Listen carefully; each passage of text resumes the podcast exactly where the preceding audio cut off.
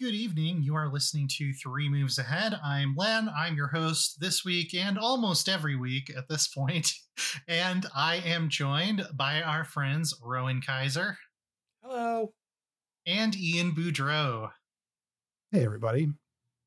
And we are here to bid farewell to uh, 2023 in strategy games, a year that uh, has kind of been talked about in the wider gaming world as maybe one of the best years ever. Um, I don't put a, a, ton of stock in Metacritic, but apparently there's more. There were more 85 plus Metacritic reviewed or Metascore games released this year than any previous year on record, which partly also just because there's way more games now. Um, yeah, that's.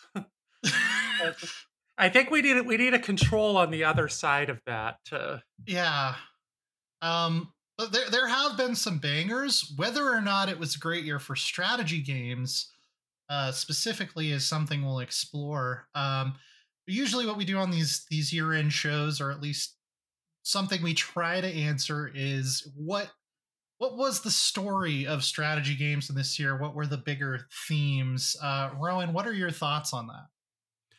Um, so yeah, I I've skipped the last couple uh, the last couple um year in review shows because I couldn't really I don't know get my get my head around it. But this year I feel like there's there's two clear trends, which is uh they're they're kind of related, but it's that the big strategy game companies have kind of taken a major step back. Uh, Paradox, Creative Assembly, Firaxis uh, being the the major ones. Uh, and the mid-sized games and a lot of trends that we have been looking forward to from mid-sized game companies, particularly survival strategy games and tactical RPGs, the Battle Brothers like this. Uh, uh, those have been like maturing. They're doing really, really well. And I think when you look at the strategy games of this year, we're just like pretty much the only big release I think from from those those major companies I saw was Total War, War Pharaoh you could maybe count City Skylines 2 as part of Paradox, but it's not the Paradox development studio. But other than that, uh, most of the stuff that we're looking at are these these mid-sized games, and I think there were lots and lots of really interesting mid-sized games in lots and lots of little micro genres that we are excited about. Ian, what do you think? Is does that sound similar to your thesis on 2023? Yeah, I think that tracks. Um, like Rowan said, I mean, we just didn't see, um, you know, the the traditional heavy hitters coming out with very much, and the stuff that did launch um, wasn't well received. Usually, like uh, we do have a couple, um, like Sega had had the Company of Heroes three. We had uh, Total War Pharaoh, both of which you know uh, saw some pretty well. I mean, in the especially in the case of Pharaoh, saw some massive pushback from fans. I don't know that it was completely earned. Um, but yeah, the, the interesting story of 2023 is definitely in the uh, double A and indie um, uh, scales. I'd say. Yeah, I mean, one of the notes I had, um, you know, as I was kind of listing out games and putting them into various uh you know piles was disappointing releases from big names in strategy with the the two being that that loomed the largest to me of course being company of heroes 3 which you know i think the consensus is kind of that the, the multiplayer is still really good. Like if you just want to j- jump into like a skirmish you know, tank battle or whatever, you know, that's pretty fun. Rob's written about some of his experiences with that. Um, but then they tried to do this kind of ultra ambitious um, total war type freeform campaign, which it seems like from conversations I've had with some of the people who worked on it that they they kind of knew it wasn't working, but it it was already so far along and they had already talked mm-hmm. about it so much in the marketing that like they couldn't just say okay well it didn't work so that's that's not going to be in the game which kind of is a a telling is, um a telling example of how like game marketing can actually really negatively inf- uh, affect the final product. I think. And this is our fault, you know. And by our, I mean Rob. I mean Robin Fraser specifically. I don't know if you if you remember that we did like a, a, show on like great strategy game campaigns, and it was basically an excuse for Robin Fraser to talk about how great Ardennes Assault was for like forty five minutes, which it was. And, yeah. and I'm sure, I'm sure it was, but it made it, it like developed this idea that you can do a real-time strategy game with a dynamic campaign and i guess like theoretically you can but it seems like it's a it's a it's a lightning striking twice more than a uh, actual thing that you can play on i might be exaggerating here this well, this made this may just be me wanting to make fun of robin fraser for having gotten so excited but that's that's a valid reason Ardennes Assault really was great, and it just yeah. it, it, and I think it was a question of scale. Right. Um. The the we only talked about this in the show, but just the fact that it just felt like that map was mostly wasn't turned on. Like there was just huge parts of it that didn't do anything. Um. Yeah. So. It's. I mean, it's scale and granularity too. Like I, I Ardennes Assault, I think part of why it worked was, you know, they had like a province by province supply system and it, it was like old school total war. I mean super back in the day old school total war where you were actually moving armies between set provinces as opposed now to where you can just kind of run around wherever you want with a pretty fine level of positioning. Um, and i think they should have just made big ardennes assault like i think that would have actually been great if it was just ardennes assault yeah. but bigger and it's southern italy and Rome at the top, and like all of the stuff you could do in Ardennes Assault, like cutting off supply lines and cutting off retreats and stuff.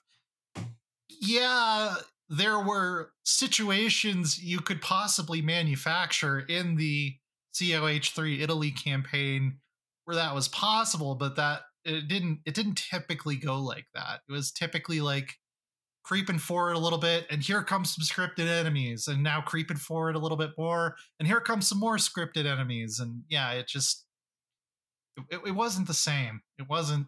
It, it was no Ardennes assault. Um, it would be one that I'd be interested in revisiting uh, because I know that they have addressed some of the things that I specifically had problems with, yeah. like the fact that I mean, I mean, some obvious ones, like the fact that the Germans didn't actually fight back or try to recapture territory you took um, that was a, that was kind of a big thing yeah, that uh, yeah. made the campaign feel a little it just defanged the whole experience. So I, I know that they've addressed that and changed it. So it would be one that I'd be I'd be ready to uh, give that a reinstall uh, and uh, and try it again if uh, you know the day ever comes that I have a chance to play games recreationally again.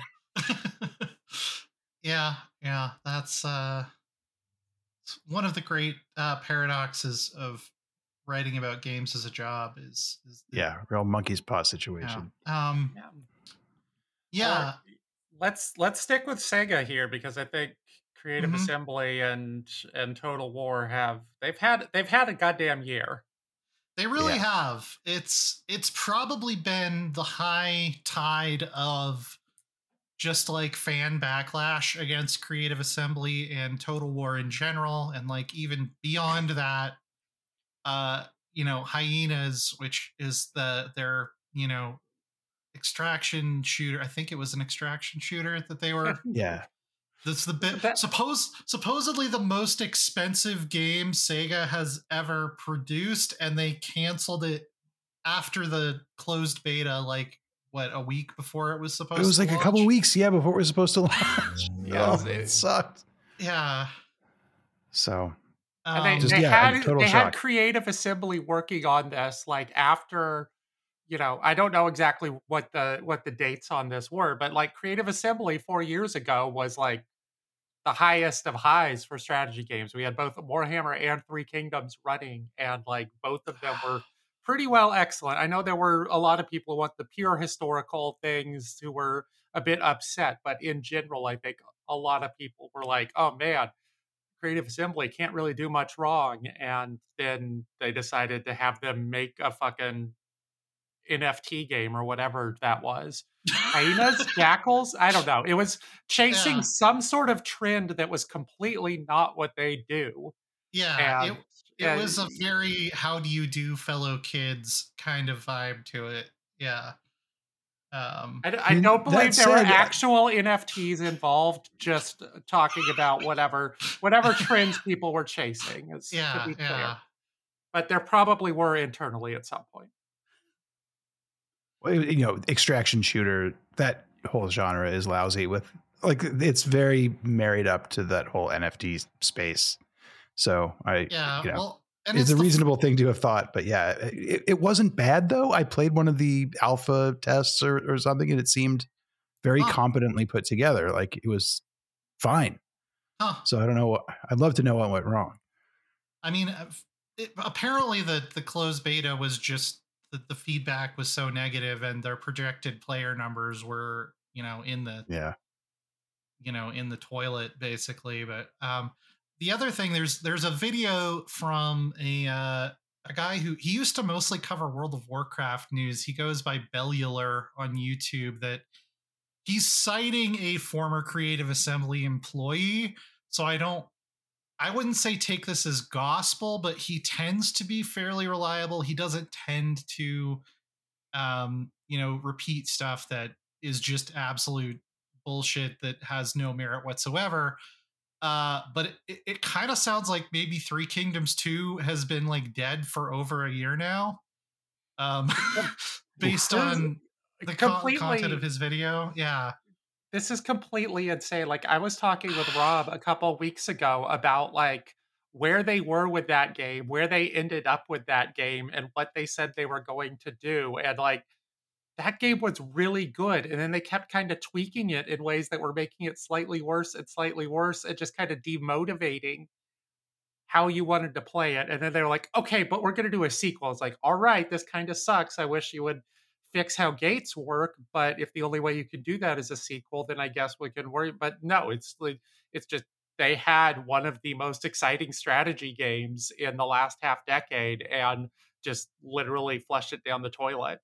Or they Yeah. just left, or it's actually sounds more like they just left it in the toilet with the rest of the waste uh, didn't and forgot to flush. So like this is this is I I'm not surprised by companies making terrible decisions. It's sort of what they're for, but like this is a pretty astonishingly terrible decision.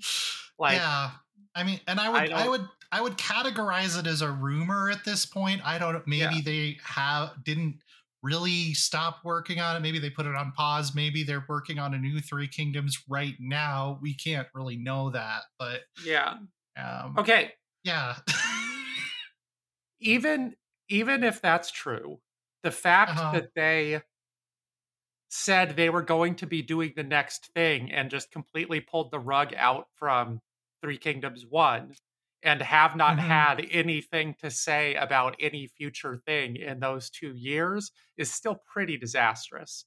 yeah Like, at, at least fix the gates, man. If you're going to take 5 years to get Three Kingdoms 2 out, then then figure out something to do or get rid of them. Like just do do something with this this nonsense. But uh, yeah, it's and like we've said it before, but the fact that it was a Western produced niche strategy game that sold that well in China, which is a huge emerging market for video games in general, like it's it just it does feel like setting a giant pile of money on fire on top of everything else. Like yeah.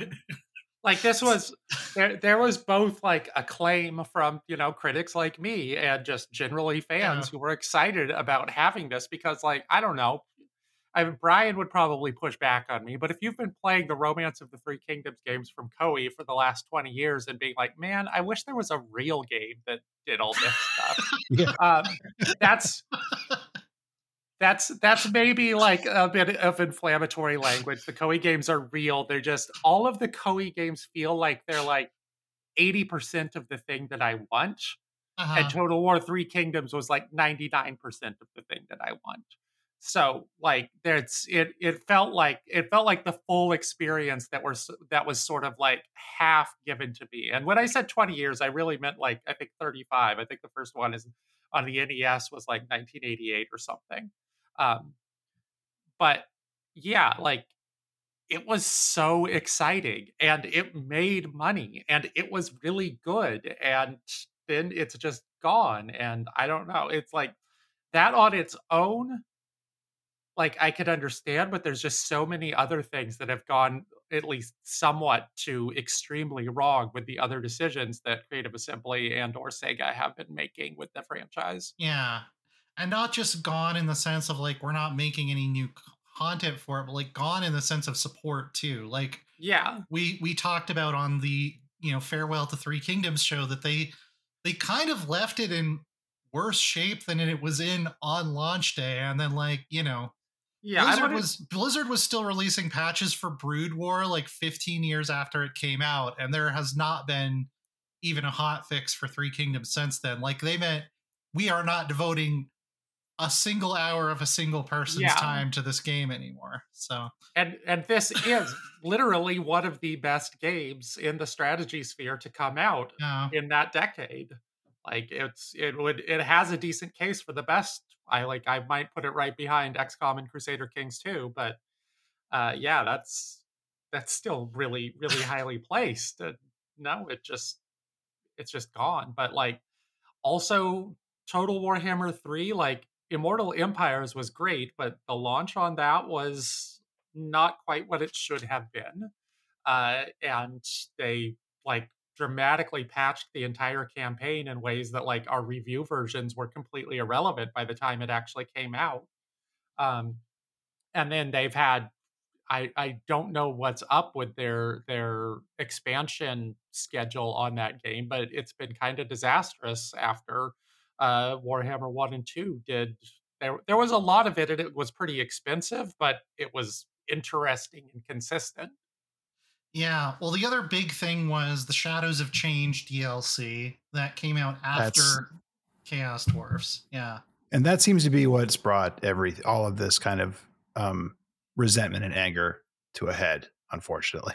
Yeah, yeah. it's it's basically um again caveat that Steam reviews are often bullshit because people will use it as a culture war thing and, you know, brigade and things like that, but it's still sitting at 30% positive recent reviews, 21% positive overall. And the main reason for that is because, or the main reason that I see that is legitimate is it's it's normally $25 uh, it's currently on sale for $20 so o- only 20% off. Um, and it has less content than some of the $10 DLCs for Warhammer 2 did. If you just yeah. compare like number of new units, number of races that got new mechanics, number of new starting positions. Um, it's, you know, it's more than a 100% increase in price over what this amount of new stuff would have cost during the Warhammer 2 DLC cycle. And there was a lot of complaints about it and then they came out with this press release that was just kind of like, well, costs are up. You got to have to deal with it.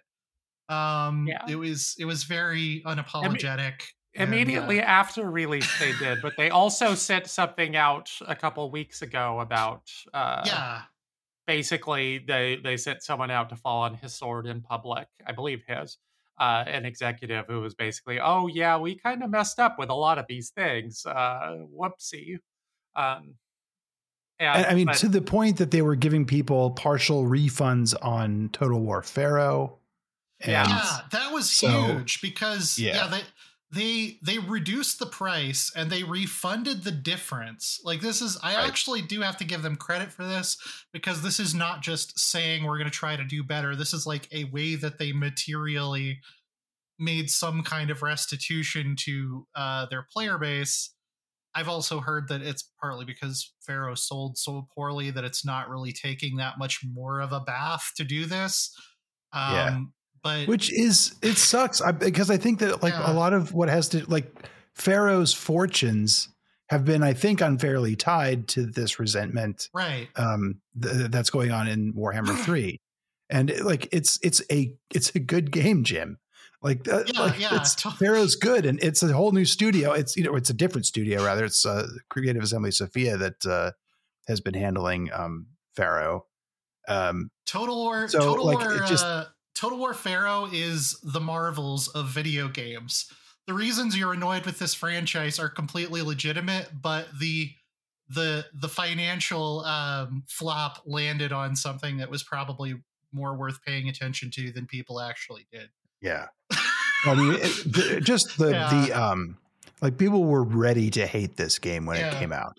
I mean, just because of how angry they were over um, the uh, Warhammer Three DLC, the the subreddit was in shambles for months. Um, it, it's just not been a pleasant place to be all year, really. and uh, and so so they were they were ready for Well- Pharaoh to fail. So I think that there's like there's a complicated kind of social thing going on that's been bubbling up for the better part of a decade. Basically, since Paradox started its plan to uh, do consistent expansions for Crusader Kings 2 and then EU4 and then uh, Total Warhammer and various other Creative Assembly games have kind of followed along with it. But there's been a switch from like the the very old model for how to keep a game going uh, after you release it is to release an expansion pack or two, which basically are charged like the the game was forty dollars, the expansion pack is thirty dollars, or the game was fifty, the, the expansion pack was forty, that kind of thing. So this is the way that things were until basically digital digital downloads and stuff uh, became like the dominant form. Paradox was the first company to really take advantage of that, and they really did take advantage of it with uh, Crusader Kings 2 and Europa Universalis 4, where like especially the first like five or six expansions that they made for those games tended to be really good or at least do something really interesting and different and if you didn't want them they did other things that made it made it like work a little bit but over time that became like a, a you're paying 20 bucks a month or not 20 bucks a month you're paying 20 bucks every six months in order to keep playing your game in the way that's exciting which is a good deal in some ways like if you're like i can play europa universalis for the rest of my life for 20 bucks every six months like you might take that deal but when it comes across as here's an individual choice that I have to make and I have to use my budget for every time it happens with a game that I have already invested a bunch of time and energy and perhaps like promoted socially, like I've sort of like gotten an emotional connection in public with this game, right? Uh, then it becomes like very easy to get upset by having to get this decision about should I pay this 15, 20, 30 dollars for an expansion every single time. And I think that this has been an issue that's been bubbling up a lot, especially with the franchises that are getting more and more mature, like the like Warhammer, especially, which is I think now in its eighth year uh when this when this show comes out i believe it'll be having been its its Oh, eighth year of total warhammer Oh, that that one hurts my bones Boy. for some reason. yes and Not you Total know War, but Total War Warhammer specifically. Right. yes um, Oh, and your europa universalis is 10 year anniversary It's as 10 of this million year. years old. Uh, yeah. yes uh Oh. so like having to do this every time it just takes one of them to kind of break you and be like fuck this i'm not paying another another amount for this. It like that that sort of feeling has been bubbling up in paradox and creative assembly despite making consistently great games uh, for at least a few years. Uh, both of them i think have struggled since the pandemic for various reasons that we can get Mhm. into. Um, but despite making consistently very good games games that people have loved the idea that they are constantly nickel and diming you and that the expansions are sometimes not actually improving the game either significantly or sometimes even making the game worse like everyone has been building this little resentment towards the idea that you know things are just kind of getting shittier and so when Mhm. Both Paradox and Creative Assembly raised their prices significantly this year. Uh, Paradox with the $30 expansion for Crusader Kings and Creative Assembly with the 25 or $30 one for uh, Total Warhammer. Like, people were ready to burn shit down, and they have like I have seen this for the past year or two is that Paradox went from oh my god, Paradox is making this. This is so exciting from like regular regular players of games to like oh god, it's a Paradox game. They're going to nickel and dime me for the next 10 years. Fuck those guys. And yeah.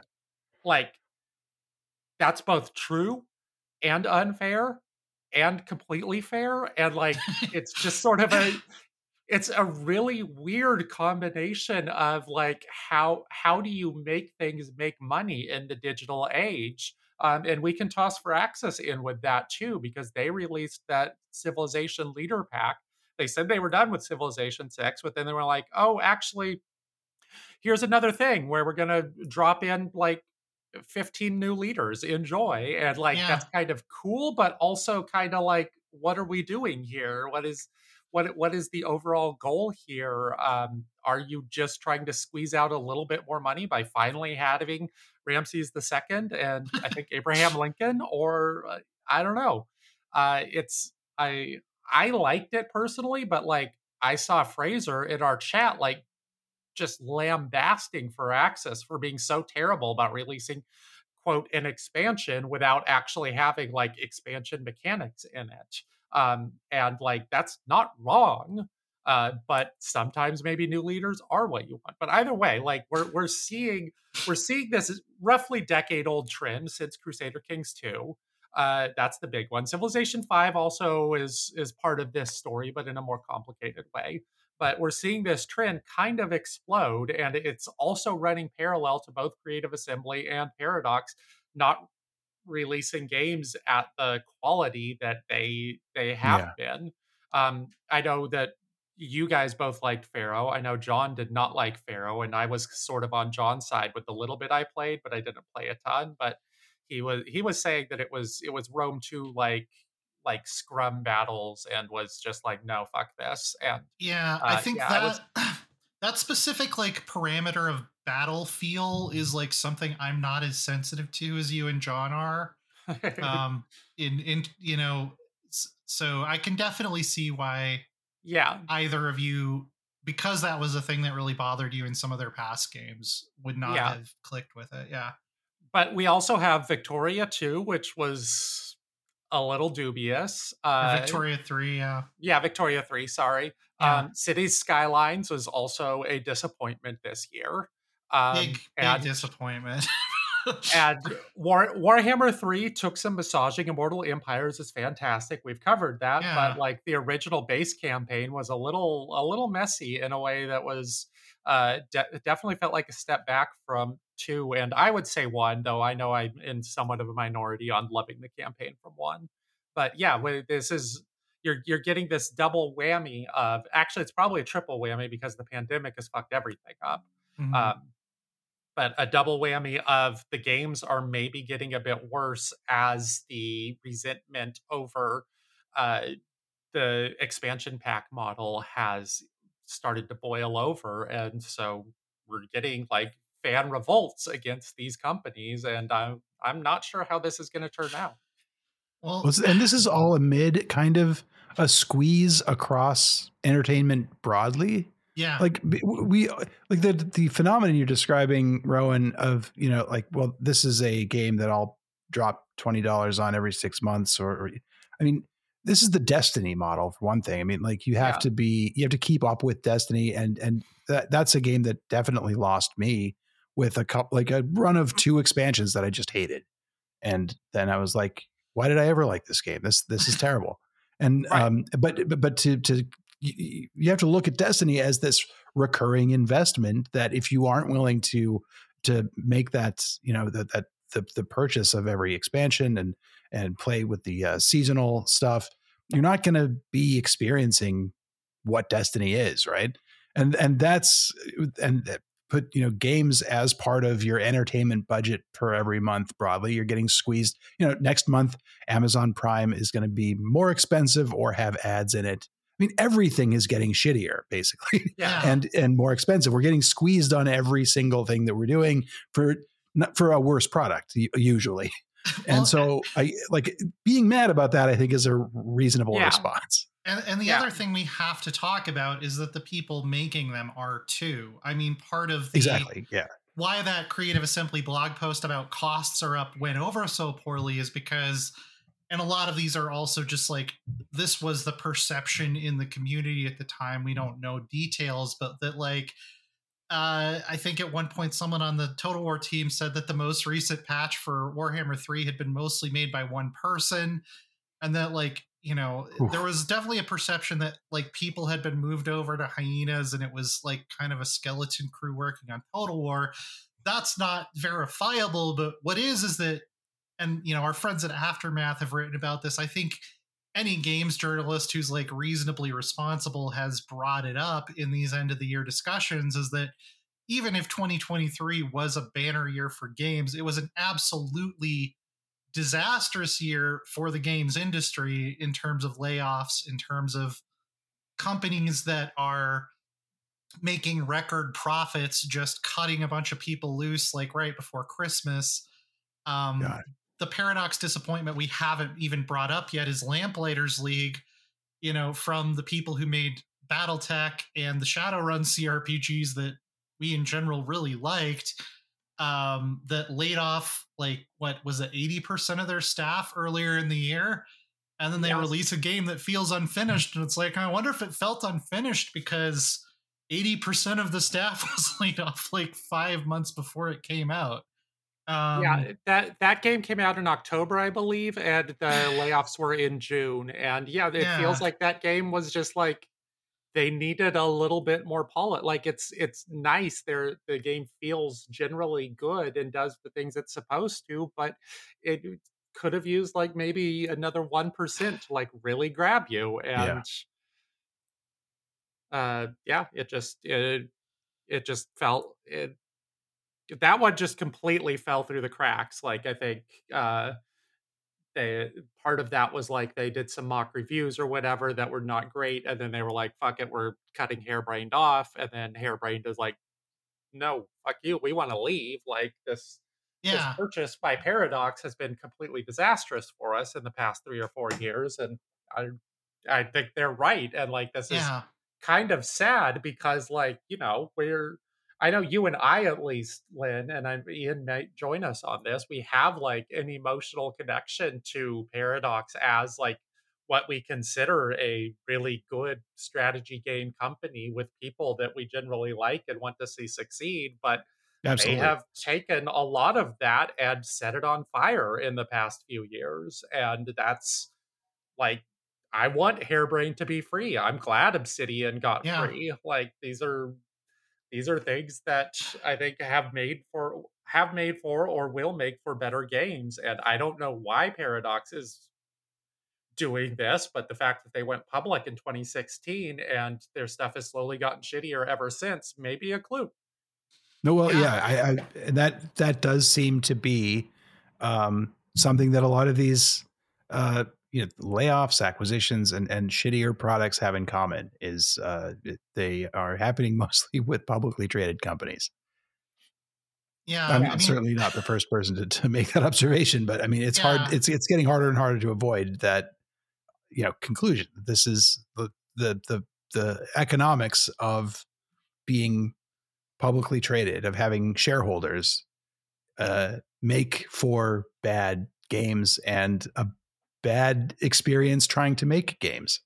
Yeah, yeah. It's, I mean, it's my... because it's because they're about short term profits. Above all, you have to make the shareholders feel yeah. good in the moment.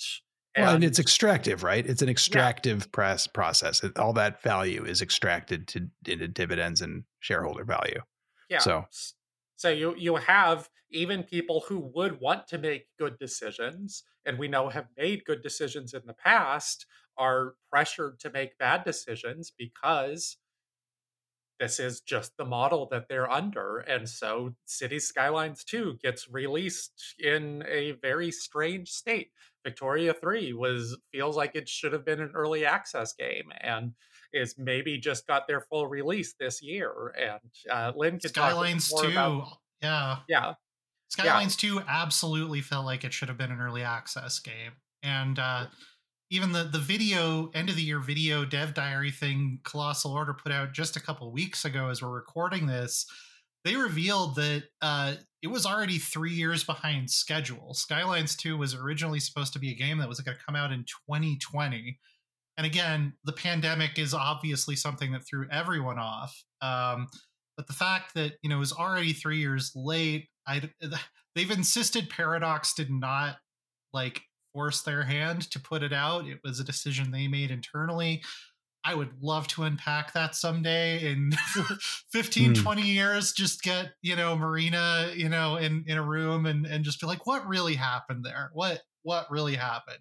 Um, but yeah, it was, it, it was kind of in a disastrous state and it's, it's not great now. It's kind of like, I'm feeling like I might just come back to it in a year and see where it's at. Like it was, it was that rough.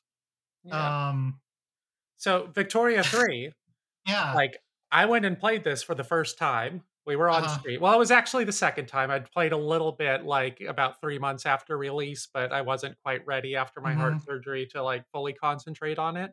So we had a fun time. I was playing the US and trying to like maneuver around the Civil War and so on. Uh, and then like after after I was playing, uh, one of our one of our Discord friends, Patreon subscriber Bucktown, messaged me and was like, "So you're playing as a as the U.S. Did they fi- fix the immigration bug yet?" And I was like, "What immigration bug?" It was like, "Oh, there's just not any immigration to the U.S." And I like looked at some of the stuff, at, uh, some of the like demographics, and it was like, right, nobody is actually coming into the U.S. One of the perhaps the single biggest story of the um, social history of the United States of mass immigration from Europe into particularly the northern US and not so much the southern US, uh, simply not happening. And that, that was just like completely deflated all my motivation to continue with the Victoria 3 campaign that I was generally enjoying. And then I was like, right, that explains why this isn't happening and this isn't and all the and like yeah that's it's a historical simulation that's not doing its one of the yeah. absolutely most essential parts of its historical simulation and that's just really demotivating. And like that's that, a shame because you didn't get the great experience of sending extra shipments of cocaine to a 99 year old ulysses s. Grant as he uh, attempted to lead a expedition to chart the source of the niger river. Yeah oh man.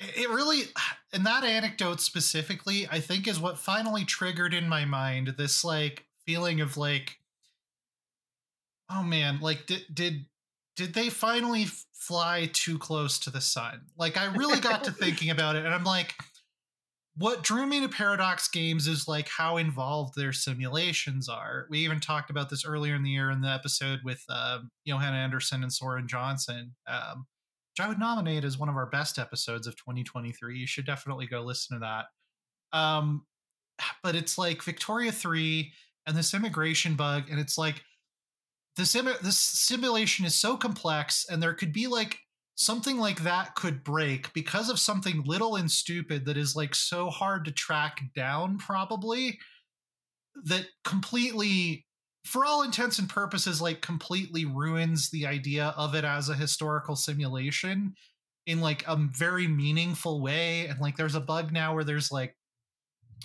100 million people missing or something in in 1936 like that the way population growth is just completely off and like every patch it feels like there's something like that and i'm just like I don't know if it's worth it. Like I, the the complexity of this simulation, like we might have found the upper limit where it's just like it doesn't yeah. make sense to do this complex of a simulation. You've transcended what is not only sensible but like practicable. I, I like You've hit the Jurassic Park limits. Ah, like, I would rather just have a simpler version of Victoria 3 where immigration and population growth work correctly. Like I I would rather that you do something to trick me into believing that all of this stuff is actually going on behind the scenes than trying to actually do it and have it not work. Yeah, well this is this is like what's happened with uh with with my beloved uh, I don't even know how to describe it. Uh, my Grand Tactician Civil War game, which I have been obsessively playing until the last six months for the last two years or so, uh, where like it's made by people who want to do like a paradox level simulation. But what they have actually put together is a relatively simple in concept war game uh, but they also have this economy that is like almost completely pointless. You can make the economy work. It could be fun to even make it work, but you can also just completely not do anything to the economy whatsoever. And as long as you watch what your credit rating is, you will be fine. So they have this like full simulation of 19th century America. They like also simulate actual population of every state and so you can't just go in and say, oh, I want the Confederacy to get 50,000 more men in uh, December 1961. Uh, instead, you have to like go and tweak the percentage of every state's population that's available to you. And it's like, there's no reason for this except that this is the reason that the game exists, right? Oh, they have yeah, to do something. They it's like the developers feel like they have to do something incredibly ambitious and blow blow the lid off what wargaming can be in order to be motivated to add something more to the game or to fix something old. But they can't just like take the simple part that works and stick with the simple part that works and trick you into believing that it's a complex simulation. It's the opposite. It's actually a very it's a very simple reaction to an overly complex simulation that is the best way to play, which is kind of the worst feeling about a game. You want it to feel the opposite way you want it to look hard and play easy, to use the the mm. Meier's Sim Golf advice. Um, uh, on the other hand, though, it's I, I always my favorite stories and the ones that I remember forever are of games whose you know reach exceeds their grasp, right? Like yeah, uh, and and like and that kind of pointless complexity that we, we we we don't do this because it is easy, but but because it we thought it would be easy. Um, sort of. Yeah. sort of thing like dwarf fortress is what comes to mind and yeah. like just the, the, stories about the way that uh like uh, the problems introduced when they brought cats and drinking and inns and things like that into into the simulation and it just caused yeah. chaos uh, that i love that that's that's my favorite well, thing see, about this whole job but yeah, yeah, i can i love dwarf fortress and I think Dwarf Fortress and Victoria 2 are quite similar in the sense that they were they're both ridiculously like almost absurdly complex simulations that were fundamentally broken but in like fun and funny ways. like or you know Dwarf Fortress I wouldn't necessarily call broken as much as it's just like the the the fineness of the simulation leads to some really weird situations. Victoria 2 was kind of the, the wrong way. I'm going to call out that I think people who hate Victoria 3 that say they really liked Victoria 2 better uh, don't understand why they liked Victoria 2 better. Uh, quote one Rowan Kaiser nerds are bad at explaining why they like things. Um, I think it's partly because of how absurd it was. Like Victoria 2 was an absurd game that didn't work, but it was still fun. Like the what what they were trying to do didn't work. The same way Victoria 3 kind of d- doesn't work. But it was in like fun and funny ways. Whereas I don't think Victoria 3 is broken in fun and funny ways. It's just broken in annoying ways. Um, hey, do you think that that the slickness of the package that like like Victoria 3 looks so good? Like it, it looks like uh yeah. you know like a game for normal people uh, and it's not. for, for people who are like us, people who you know, yeah, yeah. Uh, well, I mean, like Hearts of Iron no. three, yeah, is for psychos, right? Like you, you can't like a normal person's not going to play that game at all. It's a, it's a. Uh, so that yeah. was like a self-selecting mechanism. Uh, like everybody who played Hearts of Iron three was prepared for that kind of. Yeah like idiocy that you had to you know, like you were already kind of on board already that with the kind of insane things you'd have to be doing to play that game same kind of thing for victoria 2 And then, but if you make a game that looks nice and inviting the way that Victoria 3 is, then all of a sudden it's going to be exposed to a bunch of people who are completely unprepared for what you're about to uh, present them with.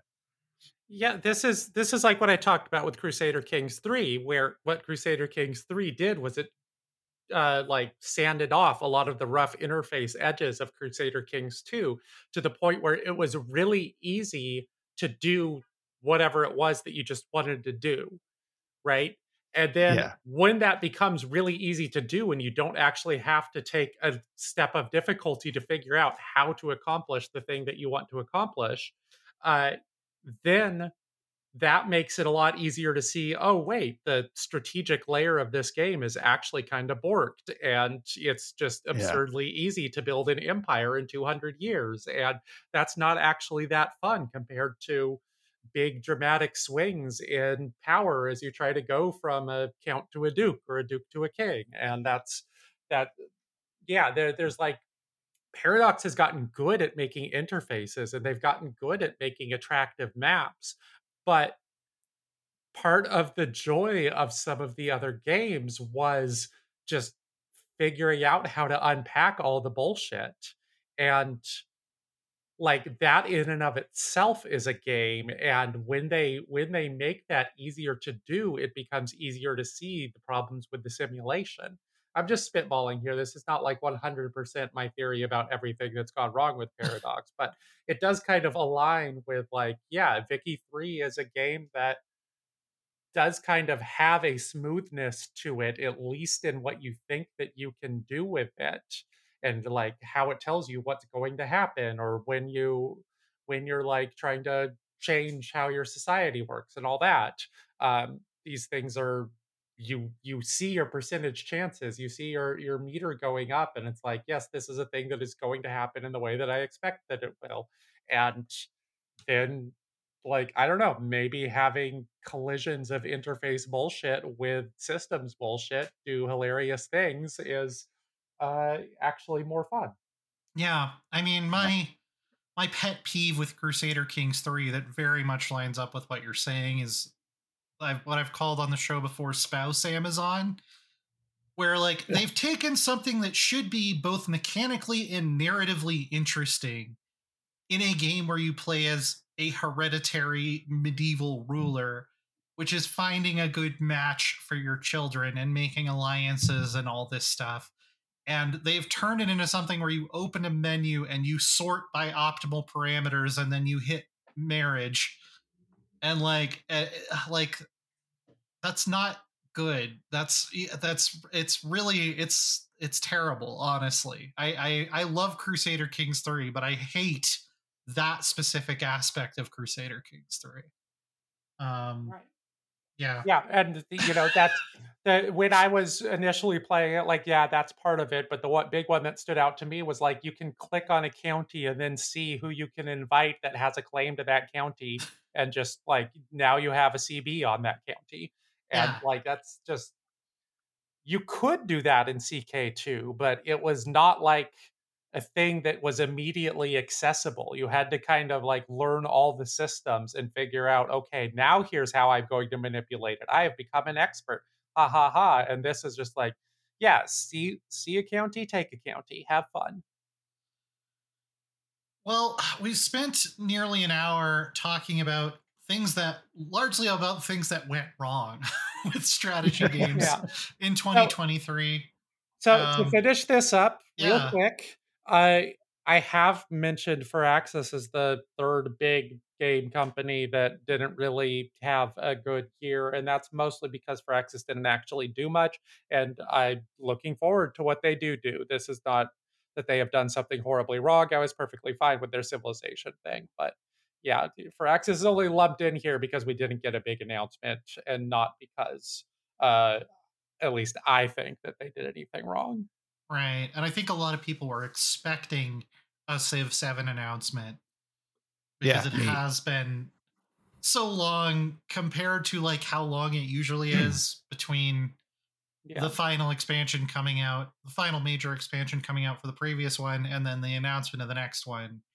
Uh we're we're overdue for it. So Um, by certain standards. Like I'm, I'm not opposed to them taking time to bake right. the Civilization Six, but it is longer between civilizations than any other time since the series started, which is uh, it seems kind of absurd to say because like i don't know time has just moved so differently that it's like yeah civ 6 that's still pretty new but no it's not actually uh so yeah things that uh that went well in in strategy games for 2023 um so i realized yeah two of my favorite shows for 3MA that i have put together were on um survival strategy games mm-hmm.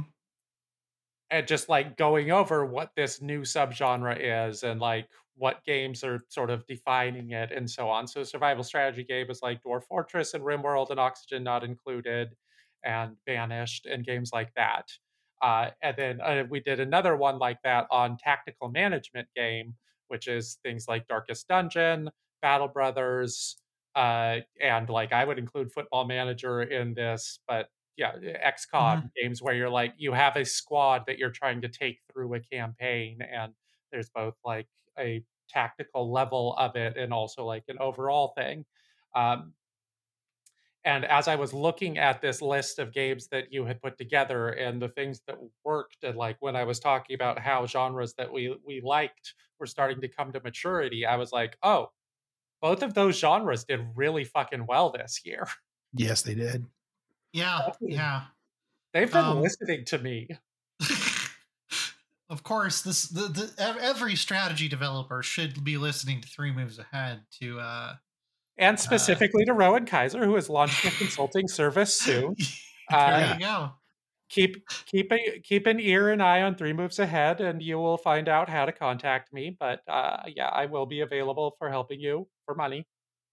Yes, very very uh very um uh self-referential ad read of the week. Uh we're not we're not selling you mattresses, we're not selling you VPNs. Uh but uh yeah, Rowan will definitely help you t- tell you how to make your game better. Um so yeah, um I suppose I was to finish it off with what is what is everybody's favorite strategy game of 2023, but maybe we should maybe we should open with that and then kind of unpack um, why that is. Um, sure. Ian, yeah. you go. I've been I've been jumping in a little too much here. never. But uh, uh, yeah, perish the thought. But um, I, I one of the ones that I think really deserves a uh, uh, special um, shout out would be um, Shadow Gambit, The Cursed Crew which um, it's one of those stealth games that Mimimi Games makes uh, or made rather. Uh, Shadow Tactics, Blades of the Shogun. Um, what was the Western one? Anyway, I had a blast playing that. Three. Yeah, Desperados. Okay. Yeah. Um, mm-hmm. But th- th- it just I felt like that was it's an amazing story because uh, we don't have to go into it in depth or anything. But man, it just it feels so good to play that game. Everything works.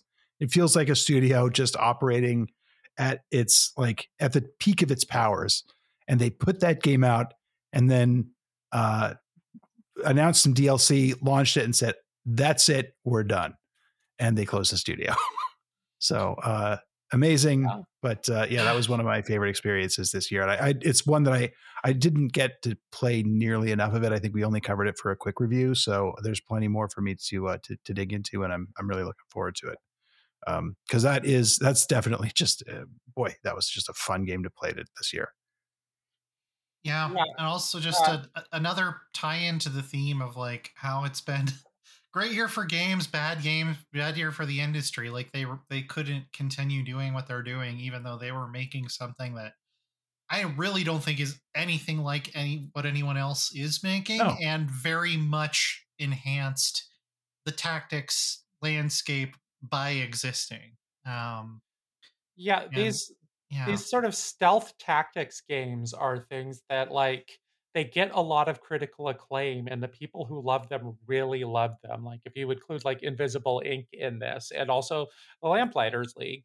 uh, but I don't think any of these has ever been like a really high selling game, and especially with uh, the Mimimi games, they are extremely like um the design is extremely focused. It's so detailed. Like the level design Mhm. is just uh this is all stuff that like you can see the human hands working on or having worked on all of this stuff at a level that's like it's not randomized like invisible ink. There's not like a cheat code behind it for making this stuff easy. It's like they want this to be an embedded experience that is exactly what exactly the best that they can make it and that's really really cool and i would imagine that the margins on those kinds of games even if they do well were pretty terrible. Like you want to you want a game that's either easy to make and can sell lots or if it's hard to make it can like continue selling for years and these are neither of those and yeah that's that that i i can see exactly why it didn't work i can see why the lamplighters league just completely sunk um and that's sort of sad that like these cool stealth tactics games just don't have that big appeal because they are really really well put together And I think it's so refreshing to get those types of games, those types of like, you know, at the risk of sounding like the most annoying person ever, ever artisanal, you know, where you can you can see the human work that went into every detail, especially in a year where like an, another very disappointing game for me that's not a strategy game, Starfield, which is like 90% procedurally generated blah like gruel and you know it's it's a year when yeah there's a lot of rumblings about like ai taking jobs away from real artists like i i really like to see those types of games uh where, Same where here. every, everything is just very handcrafted i only play bespoke games well, but we like that. We kind of are pr- like I think ready to like make fun of ourselves or be self-deprecating about like liking hipster stuff, basically, just because that was such a uh, easy to kick around um, insult for the past. Well, I, I guess a decade ago now, but um, but that's going to become more important. I think that like th- being able to see the fingerprints of the creators in the work is i think going to become a much more valuable thing going forward because of this um i think wholly wrong-headed push towards ai generated content and uh and procedural generation like that that that's not going to work the way that everybody at OpenAI and Microsoft wants it to. I don't think, No. but it but it will create a new interest in those kind of signs, uh, the verifiability, I guess, of something being handcrafted. I think are going to be that's going to be a premium um, very shortly, yeah well and i uh, don't more than I it is now. I don't even want to necessarily shoot down the entire idea of procedural generation in games Oh, yeah. because it's been around forever. But I think part of being a good game designer is knowing how and where to use procedural generation. And you know, uh, I would I would like nominate something like Starfield as an example of using it in the wrong ways like using procedural generation very poorly which seems like it's becoming more common in the games industry at large Well, Len, would you like to segue into another artisanally crafted game that we love? Or would you like to segue into an extremely good procedurally generated game that we love? uh well i will say my my strategy game of the year for 2023 is definitely against the storm which Yes. is is a Ah, game yes. that uses procedural generation a lot better. Um but also feels handcrafted and cozy. Like that's it's it combines those two things. You can you can have both. You have like i i had so much more fun this year with like my little beavers and my little you know my little harpies than i did trying to figure out why immigration doesn't work in the lumbering Yeah. simulation that is victoria 3 i was just like i don't know i think i'm coming back around to like maybe simpler is better uh you know for the types of games that i'm interested in at this point in my life. Um, Congrats to Soren Johnson on winning the debate. right because because like the the impetus for that show was that i disagreed with soren and now i'm like oh man. Like combat yeah, in maybe, old world is really good. It's yeah. it's like four four basic types of units and like yeah i don't know but maybe we just need to be playing warcraft 3 mods again. Oh man. Yeah if microsoft can you can you do Warcraft 3 re reforged, but like do it right and then bring back like the custom map browser and stuff? Yeah, do that, but good this time. And yeah, be... it's praying. I feel like a, a like a like a freaking Sumerian peasant uh, praying to these like gods that clearly hate humans. but I'm like, Microsoft, you own this now. Please, can you do it right? I I will uh I will give you my fattest hog. Um yeah. I have sent in a supplication with a new uh, Windows 11 license. I think when I had to buy another more motherboard this, uh, this year, so I should be good for uh, for the season uh, coming up. I think. Yeah. Uh, the gods active- have heard your plea for rain. Exactly. Um, uh, yeah, I yeah. mean, Against the Storm is like a perfect example of a procedurally generated game because you have you have the procedural generation working on two like conceptual levels here. You have the traditional sort of city builder aspect of it where it lays you down on a new map and you figure out how to, you know, work your way around that map and make the things that you need to work work. But it's also got the slay the spire like uh, sort of deck that you are building uh, you're building a deck with buildings that it gives you instead of cards and also the cornerstones which are kind of the buffs that you get as you play and you're trying to make this all work and both of those things are randomized but they are randomized in creating an experience that's like all right i'm building a city for an hour or two and that city is going to work depending on how these things how i can work with the choices that i've been given and it's usually really fun to play. And that's if you can make that fun to play, you know, 95% of the time, you've got yourself a real winner. And if you can make it an attractive, an attractive, like attractively aesthetic place to hang out in, which against the storm most certainly is, uh, then you're you've basically got a fantastic strategy game right there. And it is uh, yeah, in terms of like a pure strategy game, I think it's the clear game of the year for me, and it's been my game of the year for the last two years in that respect. In some ways, uh, similar to yeah. Darkest Dungeon, which I kept giving game of the year to while it was in early access. Uh, Against the Storm is is in that same kind of, yep, I keep playing this and I keep loving it. Um, I started a new Against the Storm save on uh, our Twitch channel uh, at 3MA Live at twitch.tv yes. if you want to check that out. But uh, yeah, and it was just a reminder. Oh yeah, this game rocks. This is fantastic and exactly what I want to play for probably six hours and way way past bedtime.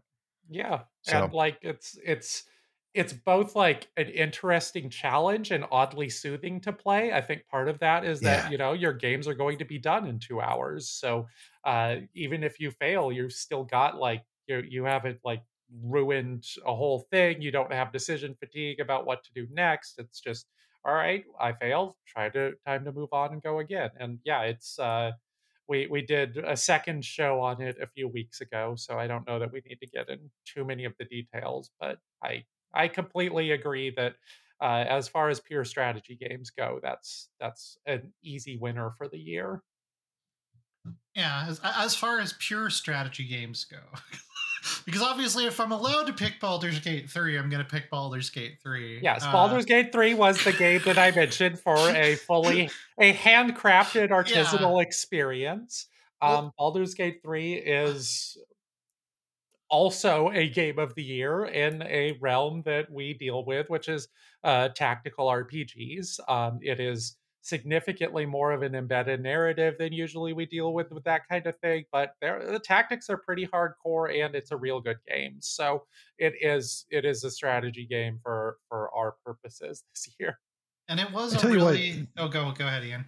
well the, like the thing that I've written this in a couple of things that I've written about Baldur's Gate 3 over the past year, but like what I like about uh, what I like best about it, and I think this applies both to you know Baldur's Gate 3 as a role playing experience, but also as a tactics um, experience, is that it it very much feels like the the good kind of dungeon master who will try to accommodate the most harebrained player at the table when mm. you know like you know if somebody wants to really stretch the rules and say hey could i use mage hand to maybe and they'll respond with well you can certainly try and yeah. come up with a role for it and uh, and i think that like Baldur's Gate 3 very much is made in that spirit and that's what makes it so much fun not just from like the role playing is great like the characters are all amazing the uh, performances that everybody put in those are like it's lavish but when it comes to like just being generous in terms of giving you options and and freedom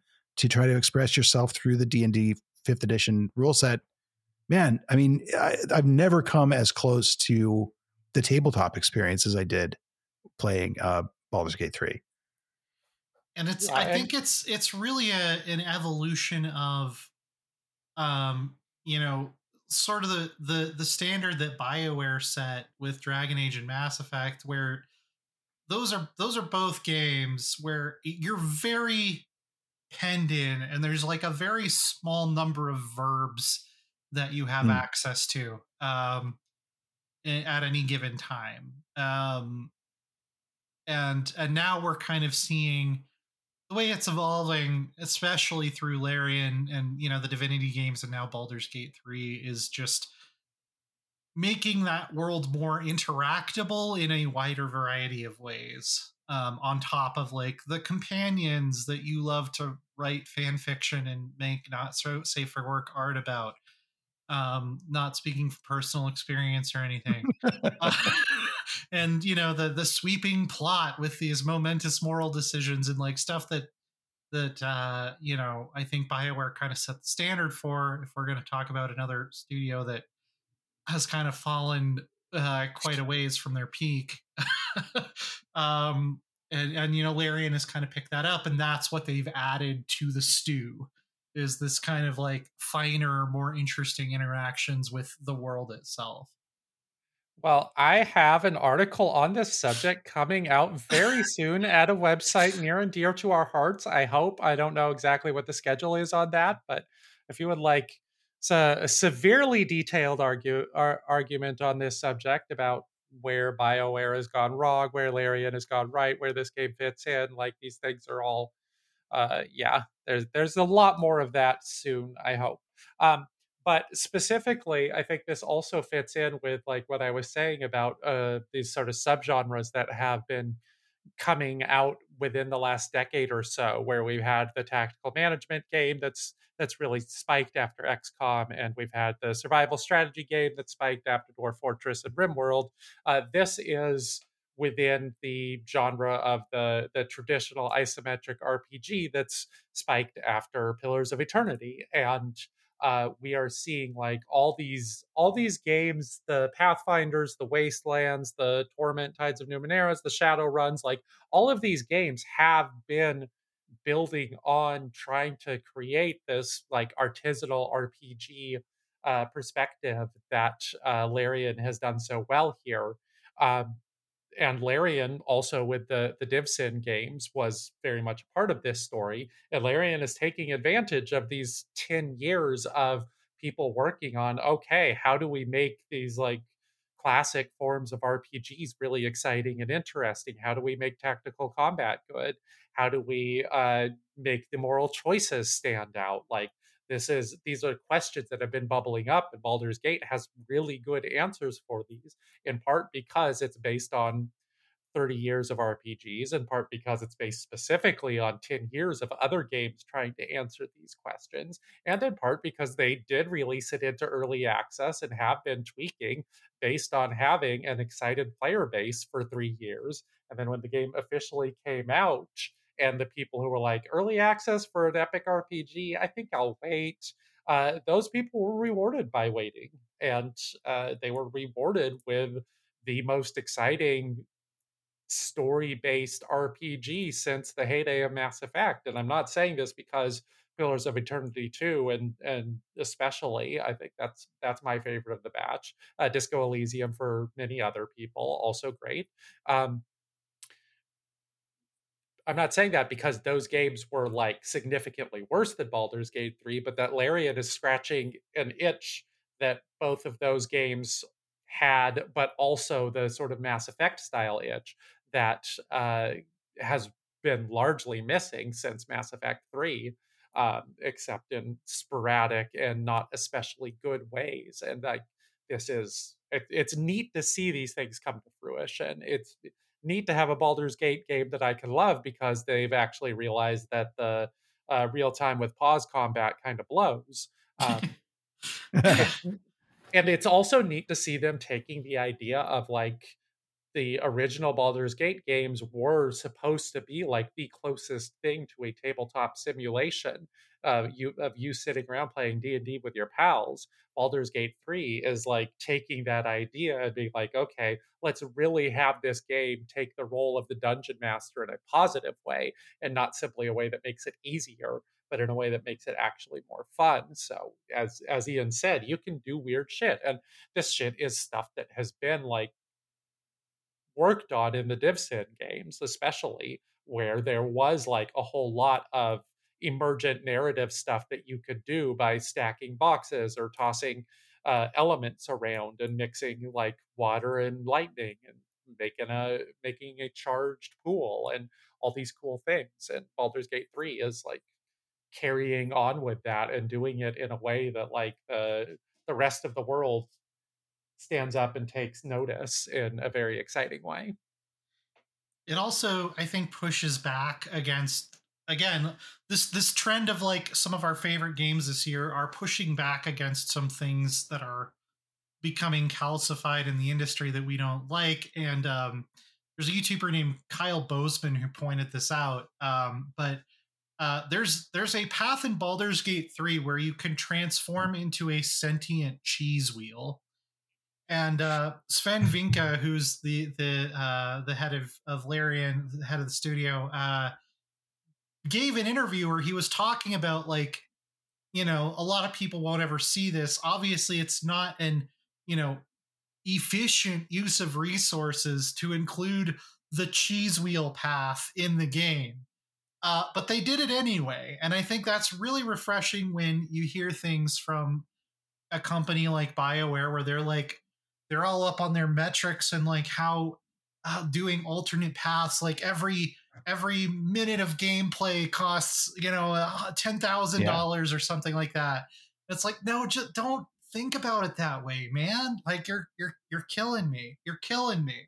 Yeah. Just do the cheese wheel. Do the cheese wheel path. Just put it in the game. Like, don't worry so much about. Uh, yeah.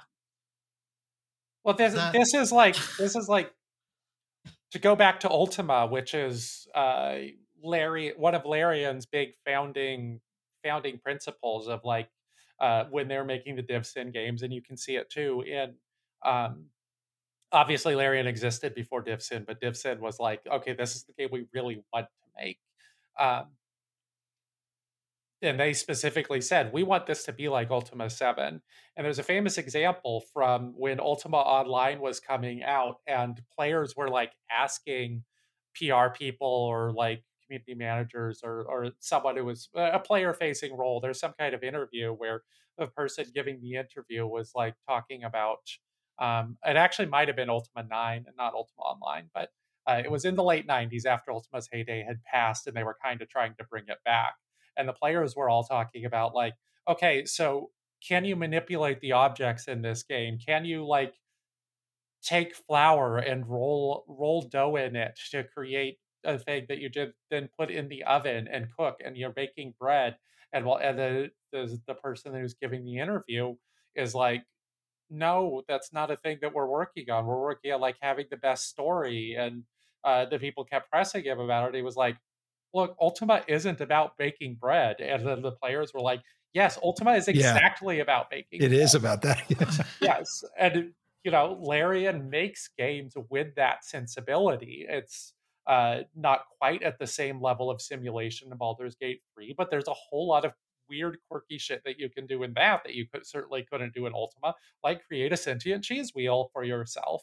And like they they want that shit to be there. They want to create those weird system interactions that are very silly and uh, yeah, this will this will take us back to Victoria three, right? Or, or, Victoria two and three, where you were saying that it doesn't feel as silly anymore. Um, Baldur's Gate 3 allows you to do completely ridiculous shit and see what happens. And sometimes it's a disaster and you reload, and sometimes it's hilarious and a disaster and you don't reload. well, and I mean, one of the functions that those little, I mean, Easter eggs is not the right word, I don't think, but like those weird little moments, those those strange paths that you can you can find, or I mean, in addition to being the thumbprints of the developers that I, I love to see that this is something that that people actually made, uh, they just expand the like the possibility space that the, these games exist in in my mind. Like all of a sudden, the horizon has just gotten so much bigger when you understand that like uh, wait a minute i could just drop this thing off this like uh, it, and it works? It's a great thing about immersive sims like wait a minute like all of a sudden you know your brain starts working on all these different possibilities because the bound you haven't found the boundaries of what's possible in this game yet. Yeah. and that and that's such a special place for them to be in. And when when like you don't know what a game's capable of doing yet you don't know the boundaries around you know what that possibility space is it's really exciting and that that i think is where Baldur's Gate. I mean, that really helps it and other uh, games that Larian's made uh, really shine. Yeah, and this is a, a thing that I think has um, it shows up a lot in the way that uh, moral choices and just like narrative possibilities within these stories has uh, has been used and i think bioware kind of ran away from that because of what len was saying where like when you have a moral choice or a choice in the game simply for its own sake um, simply for the idea of having some kind of divergent pathway that actually hurts the way that you create the game because like you have to you have to write the rest of the game as if a player has done either choice, which means that that choice ends up kind of not really mattering. And I think as um, as BioWare's big series, Dragon Age and Mass Effect, progressed, they kind of started running into that. Where like the big choice at the end of Mass Effect 2, where you decide whether to keep the uh, the baby Reaper head or not and give it to Cerberus uh, is completely irrelevant. Like it shows up in the background of the Cerberus mission in Mass Effect 3 if you keep it. And that's about it. There's I didn't there's even nothing... remember that was a choice. That's how little yeah. it matters. yeah, and it, it, it, completely it's it's completely irrelevant in Mass Effect 3. Uh, it might change like the numbers you get in the the the war war readiness or whatever, but not like in any in any way that's relevant to how you're playing it unless you've got like one of those mods that makes that that shit all a lot bigger. Um, so yeah the choices like that didn't really work and i think that made bioware extremely wary of going forward with strong choices. So dragon age inquisition and mass effect andromeda and especially anthem all like ran away from consistently having these moral choices for what they did. But the thing that those choices actually did two things that were really important, even when like the the technical your choices matter TM uh, uh, wasn't as exciting as it promised. Um, the first thing they do is that they they reinforce what you have done in the game. If you make a choice in the game and your companion starts saying, "Oh man, I don't know about that. I would have done this." Or it's like, "Yeah, I can see why you made that choice. It might have been hard, but I respect you more for for for doing that." It's like, "Yes, this game understands and is reinforcing that I did a thing." That's really important. That's really cool. Like sports games do this. They have announcers that tell you that you did a thing. And if the sports game is on and those announcers are accurately describing that thing, then that's really cool. Uh, if it's broken and those announcers are not describing the thing accurately, it's hilarious. uh, but usually that's hilarious in a way that's at least interesting. Um, the second thing that these choices do that's really important that goes along with what you were talking about and what Baldur's Gate 3 does really well is they expand that space of ideas of what you're supposed to do in a way that like advertises and excites the game either for you to continue playing or start another game or you to tell your friends about here's a thing that you can do in this and isn't that cool? And then everyone's like wow if you can do that then really what else can you do? And it like makes the game feel more exciting in your brain accurately in this case some games that's not as much the case but like when i talk about mass effect one one of the things that you can do in that game if you like wait and don't go and recruit Liara until the absolute last possible ch- need that you have to go to that last planet. Um, Liara is like going insane in the bubble that she's in. there's like yeah. a, whole, a whole conversation that you can have with her where she's like, "Are you real? What's happening?" Because like she's been there for weeks. That's that's not great. And it's like that's it's kind of silly. It's kind of pointless. You rescue her and she's fine, and that's all. That's all good. Uh, but just the idea of knowing that someone has crafted a funny little thing that will happen if you happen to play in a way that's kind of weird, then that's exciting. Yes. The, the, world here is paying attention to what I'm doing in a way right. that wasn't. Yes. Yeah. The world is paying attention. A person has thought about this and said, yeah. okay, yeah, this is possible. So let's reward people for doing something that's weird and impossible. It's like the cheese yeah. wheel. And it's like the thing we were talking about with the crafted games, like the Me Me Me games. Baldur's Gate 3 is so crafted. Like the world, like it's not doesn't have procedurally generated anything, I think. Um, maybe the loot. Uh, but um like all of the all of the dungeons all of the overworld like you are exploring a thing that is built for you to explore. You are talking to characters who have had every line written by writers who just like only worked on those characters for two years.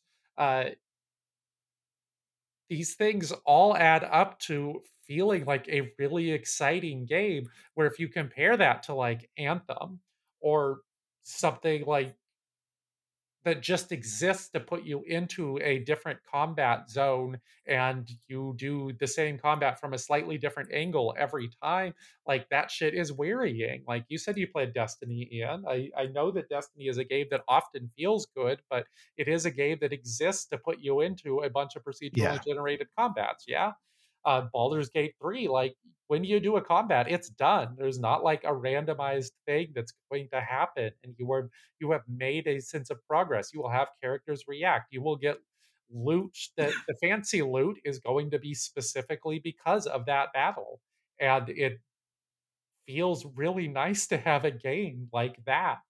Uh, in in a world where it seems like the big RPG creators, um, Obsidian is still going strong with whatever deal they've cut with Microsoft that they get a one for me, one for you type of deal.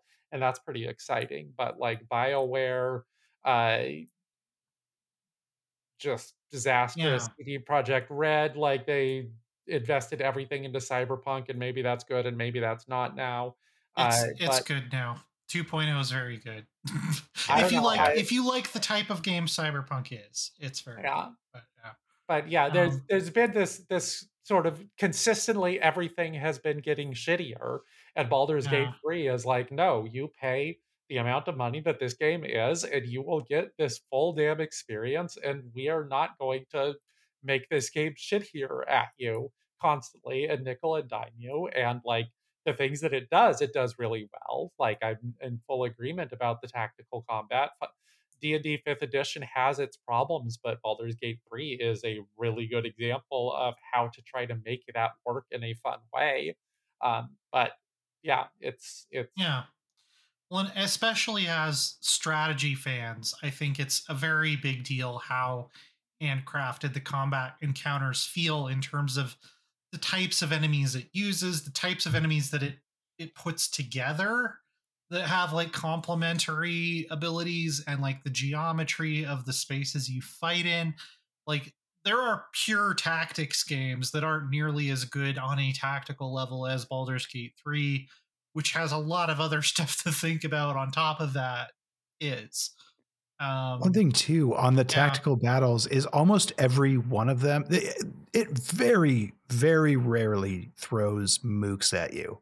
You're always, almost always fighting characters, like fully developed, voiced characters in the story, even if they're minor ones.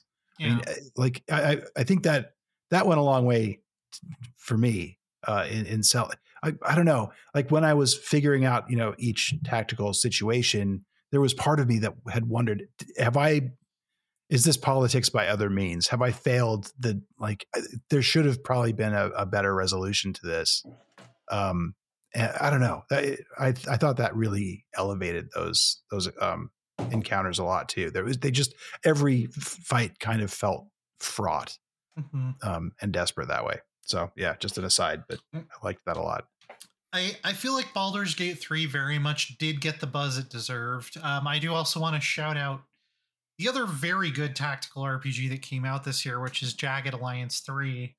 Um, I I which has actually a fairly rich strategic layer on it too, where you're capturing territory and like training militia in these various villages that are going to get attacked when you're not there and stuff like that. Um, if if you are kind of like Jones and for new XCOM type stuff, I'd say give it a shot. If you really like that feeling of like you got the squad of soldiers that you're leveling up and you've got like your sniper and your heavy gunner and like your shotgun door kicker person, like it doesn't scratch all the same itches that XCOM does, but it scratches a lot of them for me. Um, and uh, yeah, it's it, in in in the uh, the tactical RPG world. That's the other one from this year that I think is definitely worth uh, dipping your toes into.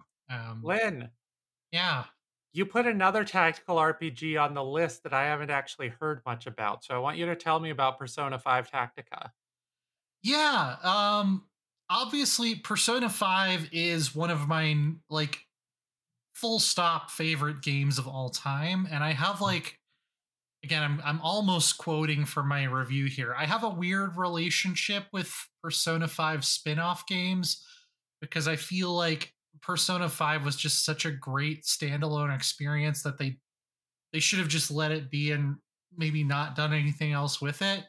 Um, but I got paid to review this, so I ended up paying it, playing it anyway, and it's very good. I was impressed with how well Atlus was kind of able to translate a lot of what works about the turn-based JRPG combat in the mainline Persona games into tactics game that that uses space as like an additional element because the if you don't know the mainline Persona games are very much a uh, a progression of the you know you line up like Final Fantasy with your four guys against their four guys and and you know attack each other. Um, and uh, yeah, it's just very charming. I mean, it, it's the music is great as it was in the original Persona Five. Uh, the story is kind of an interesting, taking the same concepts that Persona Five was grappling with, but kind of in in a new way that's like familiar but also different. Um, it has some kind of uh, like revolu- insurrectionary, revolutionary themes to it that like weren't perfectly executed. I don't think, but on balance, I, I it comes out with a with a positive message, if if a bit flawed in in how it um, maybe presents that in the fine details. Um, I should do. I I really should do like a video essay on how like Persona Five is one of the best leftist games of all time at some point. Uh, hey, um, I, I would watch. Uh, yeah, it's it's one of the most like genuinely like high praxis revolutionary games that I've ever played. Um, even in some ways that aren't super obvious. But uh, yeah, I liked it. Uh, I I I ended up liking it in spite of the fact that I feel sort of the same way about Persona 5 spin-off games as I do about Final Fantasy 7 spin-off games, where it was like, it was amazing, it was iconic, just leave it alone. Um, I feel that way about Star Wars sometimes too. Oh, God. Um, Um, so so if I still haven't like actually clicked Yeah. with a full Persona 5 campaign, but felt like a tactics game was maybe more my speed right now. Um, I think, and I did also say this in my review, you will be very confused if you haven't played up to the end of the second semester in Persona 5 because it Okay. doesn't really care at all at reintroducing these characters or telling you what they're about. So I think you Okay. already kind of need to have an emotional connection to the cast to have like a a an optimal experience with Tactica. Um That that's fine. I'm Yeah, just I'm just curious. so So I wanted to play uh, Persona 5 Strikers because I Uh-huh. like the even dumber uh, Koei games uh, called Dynasty Warriors that are about the Three Kingdoms. Um, this but is a I safe out this is a safe space for Musou fans. We yeah. yes. But I, I I, found have out that you definitely need- put my time into yeah. um, but like I found out that you needed to have like you needed to know the story of Yeah. Persona 5 because it, it picks up right after. Yeah, it's a And I was- direct sequel. Yeah. Yeah. So like what's the time commitment like on the game? Because I I I, I, I I thought it was kind of on the long side. And so I oh. thought, well, what I'll do is I'll watch the anime instead. Oh, it's And it turns terrible. out- yeah. terrible. Well, is, is it terrible? I don't know. I I'm coming to the like maybe I'm old and just don't like no anime at all. Even even people who are mega fans of the game hate the Persona 5 anime. okay, yeah, because I Uh, watched an episode, half an episode of that, and I was like, I, I can't do this. Well, you like Cyberpunk, right? I do. Yeah. Uh, have you played as female V in Cyberpunk? You know what? No, I haven't. Okay, I was gonna say because Cherami Leigh, who is female V in Cyberpunk, which I think is one of the best video game protagonist performances probably ever, is also Makoto, who is the best character in Persona Five. So I was, Yeah. I was gonna say, just right. think of it as like a this is the backstory of a younger V, because for me it was the opposite. I was like, oh, okay, I'm playing as grown up Makoto in this game, and that That's cool. Uh, so, well, I mean, so, when you laughed very hard when I asked about the time commitment. Like, what is it's like Uh, 120 hours, right? Like to yeah get royal which is like the version you should play because the original p5 that came out in 2017 or whatever royal is just an enhanced and longer and better version of it that improves everything about it in pretty much every way except maybe the ending cutscene i could quibble about. Um yeah it's going to be like 120 hours. The original was like 90 hours um for me so uh but i love it. Ooh. it's one of my top 10 favorite games of all time, but I can see why not everybody would be able to commit to it the way that I did. So, um, All right. when I take all my uh maybe I'll have time when I take all these uh, Warhammer mini painting Yeah. skills uh, and uh and, Yeah. and skill up as a uh Right. successful nail tech. Um I'll have time to play Persona 5. Oh, yeah. Um, so speaking of tactics, we also had some some more strategic tactics games this year that were Mhm. pretty exciting. Yeah. Uh, we did a show on Wartales, which I know also Mhm. made your top ten list, Len. Yep. Um, I Wartales is the game that I keep like getting back into, and then like I'll have a review assignment show up the next day. It's like I haven't gotten very far beyond that like first area. Um, but Yeah. I've enjoyed all of the time that I've spent with it, and I'm hoping to finish it at some point.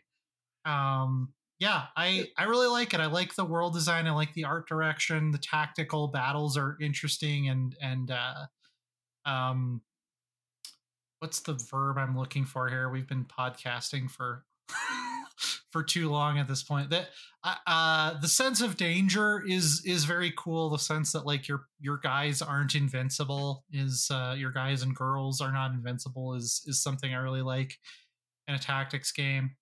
Um, maybe not quite to the degree of Battle Brothers, but it's like somewhere Right. between Battle Brothers and Firaxis XCOM I think is the sweet spot, and that's that's kind of where Wartales lives.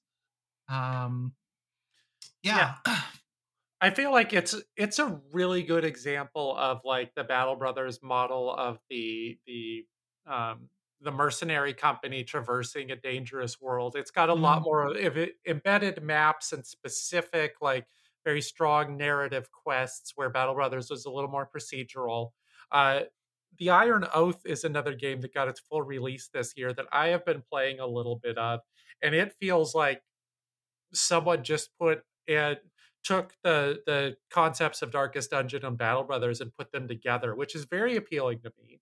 Uh, mm-hmm. It also has like an aesthetic, uh, a very like hyper pixelized, uh, very dense, uh, pixelized aesthetic that I think it's both appealing and also somewhat off putting.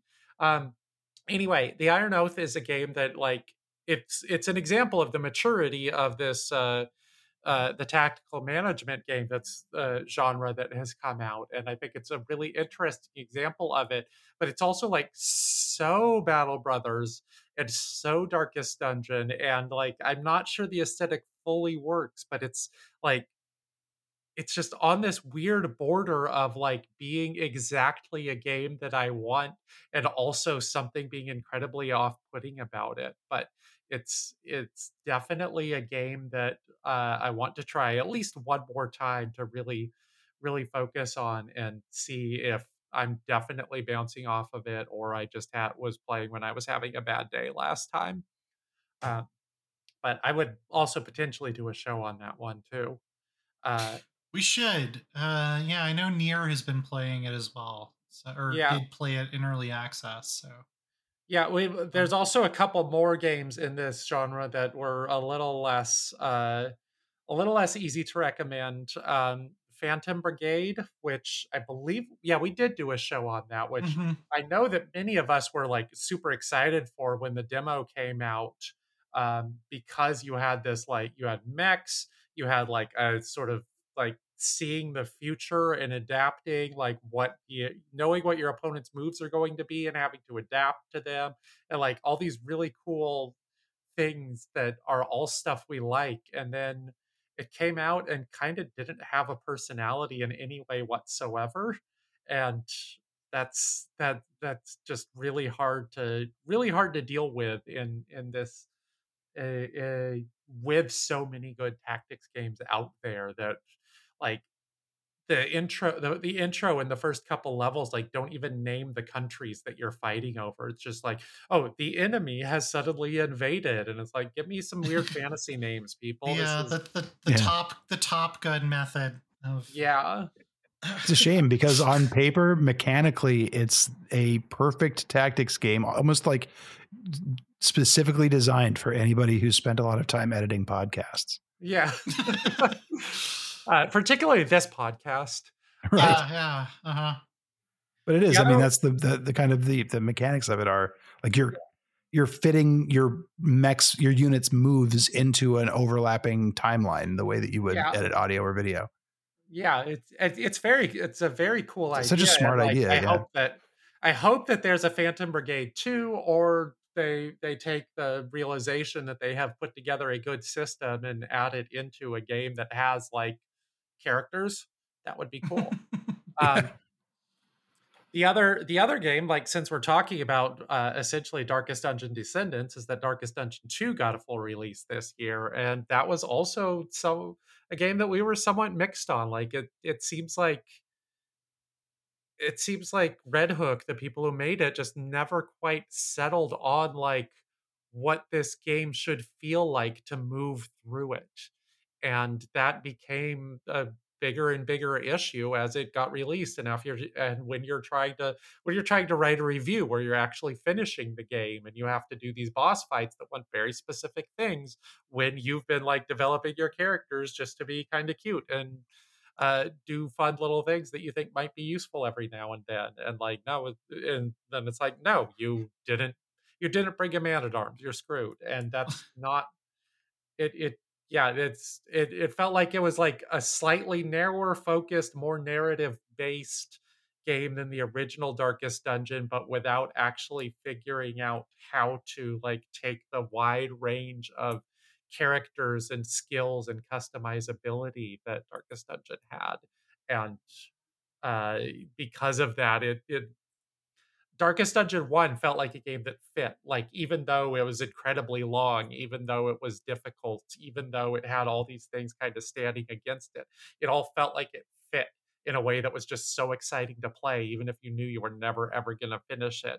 And Darkest Dungeon 2 is a game that's like, yeah, I could probably finish this, but it doesn't feel as excitingly w- put together. Um, mm-hmm. It's still good. Yeah, but. and, and interestingly, like I don't know that I ever, you know, will aspire to finish this necessarily, but as a counterpoint, one thing that I've noticed with just the way that everything is presented in Darkest Dungeon 2. We've done two episodes on it at this point, so you can hear a lot more of our other thoughts. But as far as something that I've noticed more recently about it is that it is a really fun game to just like drop in and do one little quick run in. And I think a lot of that has to do with the feeling of movement, like just the feeling of momentum that, like, all right, this carriage is going and we don't know if it's to like fall into a ditch and light on fire or we're, we're to make it to the boss. But i do think that that's kind of it's not motivating in the sense that you're describing where it's like um in the same ways that darkest dungeon 1 was but it is motivating in the sense of like i can jump into this game and do a run and it it kind of has a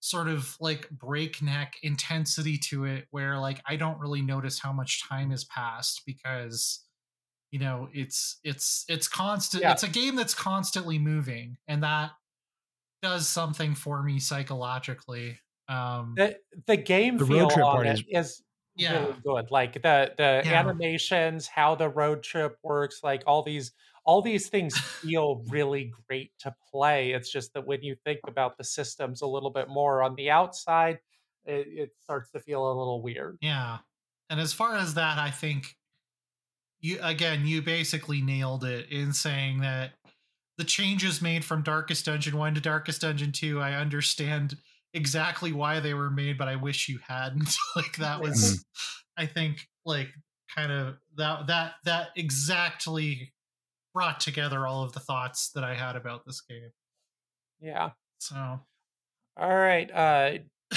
another one more tactics game to talk about that's also pretty close to my game of the year, uh, except for some major tech issues.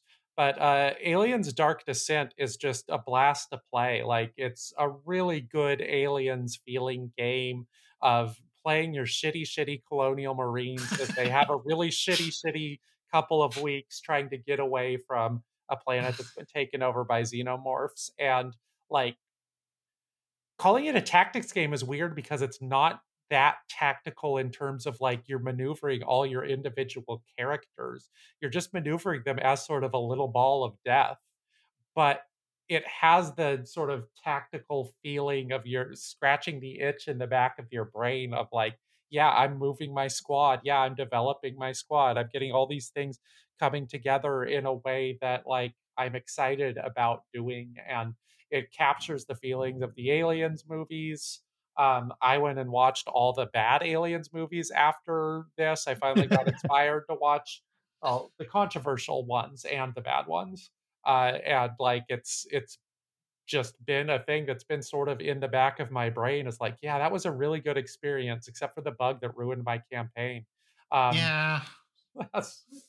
Uh, and I know they've done several patches since, and hopefully the next time I play it, I can actually uh, not have my campaign ruined by that bug. Uh, but I am looking forward to someday actually getting through it because it just it felt so good. It really yeah. does. I mean, I was surprised at how effectively it captures the sense of terror, eh, especially in Aliens. Um, it it does feel so authentically um, Eh, like almost i mean alien isolation was no surprise you're right there in like first person sneaking around a ship and about to be murdered that was great but you know that's kind of what you expect from such a zoomed out that isometric tactical view i wasn't i was not prepared for how well um, Dark Descent does like gives you the alien vibes, and it does. It, it it it just again we talked about this when we did an episode on it, but it's it's just such a like well tuned game in terms of like being a like squad tactics game that's like it's like about the impact of like combat trauma where like you start yes.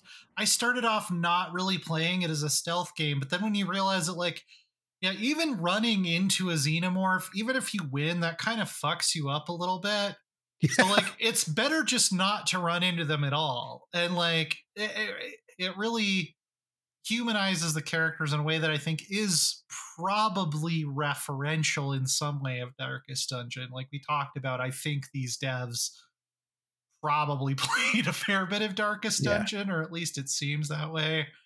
Where it's like, yeah, ju- just because you won the fight doesn't mean you didn't put your soldiers through something like really like upsetting and life changing. And even though that that's not like what the game seems like it's about, that's actually what it is about if you examine the mechanics on a finer level, um, which I think is really kind of clever and subtle.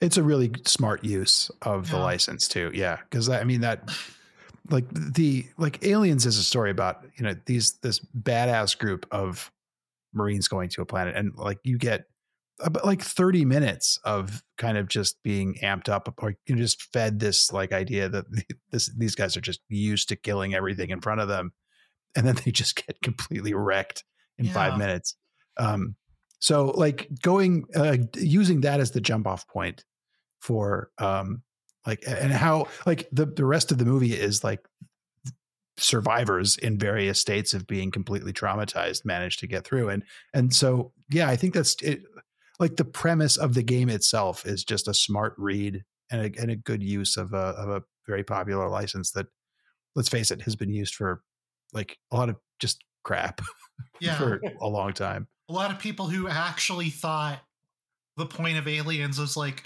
oorah guys with guns shooting bug yeah. monsters yeah like, yeah so um Ian, did you have any other like honorable mentions you wanted to? Uh, yeah, a couple. I uh, early right. this year uh, had a chance to check out Age of Wonders four, um, mm-hmm. and I thought that was um, that was like I, I I'm a fan of the series. I, I, I and I thought this one was pretty great. Um, the um, the level of customization and and it, I guess um, generational guidance that you get over like creating your own race of people is really amazing in that game. Second to none, really. I don't know that I've ever had that much yeah. uh, control over like what my people actually winds up like, not just looking like and and professing to believe and things like that, but like the the very mechanics that govern the way that they work are um, set by decisions that I make mm-hmm. throughout my campaign. it's just that's definitely one that's worth lo- uh, looking at. Um, yeah, you you can turn a race of dwarves into a race of ice giants, and it's so cool. Yeah, like, yeah, it's so great. And like, and there's the, stuff like yeah, just like there's so much stuff that, to discover, like we were talking about too. Yeah, it shows up at the tactical level of the game. Like those dwarves will play differently than they did when they were just regularly dwarves. Now they'll be you know bigger and slower and stompier, and it's it's really neat how it reinforces both in looks and in uh, in actions or in in sort of mechanical behavior how uh, how the choices that you have made are manifesting in this kind of creepy fantasy world of like diving down into you know your your wizard trying to trying to win by any means necessary and creating a little a little body horror horror along the way yeah, it does have that kind of chaos feel to it. Yeah, you're you're being warped and changed by the path that you take in some way.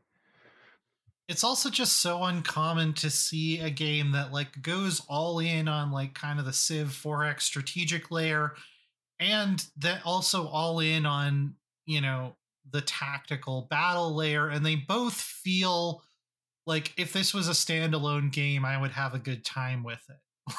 like it doesn't Yeah. feel like one of them is strong and the other one is like clearly kind of the the the weaker leg. It's like two very strong legs that sort of support each other. Um, it, it was really Paradox's I mean, it's Triumph Studios, who is now owned by Paradox, their parent company. But it was like Paradox's one big win this year, in a year that like wasn't really great for them. Um, so Yeah, at, yeah, at least critically. I don't know about sales, but yeah, it, uh, ex- yeah, I I don't either. But um, hopefully this Yep. game did well enough that they can they can work on it for however long is good for them to keep working on it.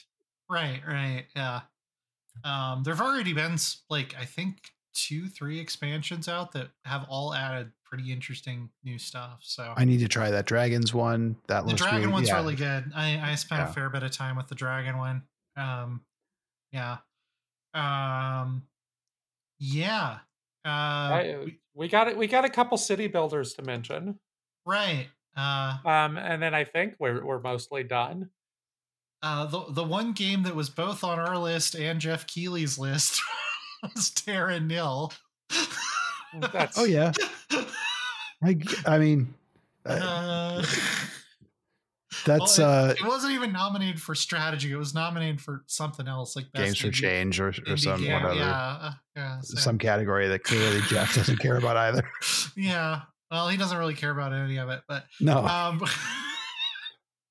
uh, yeah, He we cares did- about Kojima showing up, but yeah, Yeah. Terra Nil Terra Nil was a a deconstruction like puzzle, little puzzle slash uh, anti city builder where you fi- go into the ruins of a post apocalyptic Earth and you try and clean it up and bring the animals back and um, it was not like a super deep simulation and i wish there were more simulation aspects to it but as a game that i had a blast with for 10 or 20 hours i had a blast with Terra Nil for 10 or 20 hours Yep, same. And I th- I think it like it didn't really pop into my brain when when when uh we when you mentioned uh city builders because in my brain it's kind of categorized as a as a puzzle game. yeah It, it feels kind of more like doing a long crossword or uh, Yeah. or something like that, but um which is not a ding on it at all. I think it's great at what it does. Um but yeah, figuring out how to place everything in these phases of, you know, uh, restoring and then leaving an area. It- It's yeah a profoundly satisfying and beautiful game to look at too.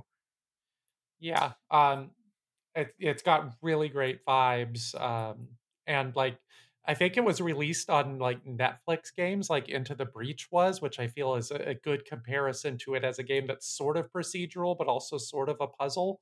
Into the Breach, I think, is a lot deeper as a strategic game, but it has that same like pick up and play and actually think about cool stuff and has a, a similar look to it, which is which probably helps the, the isometric, heavily pixelated thing. But um, yeah, that's- yeah i also think like it, it's it's um it, when people look back on art from you know the early 21st century obviously climate anxiety is a huge theme yeah, uh, we've talked about against the storm already which kind of presents that in a certain way of like a world where the environment is is sort of destroying everything because of spoilers a little bit like mistakes that we made as a civilization.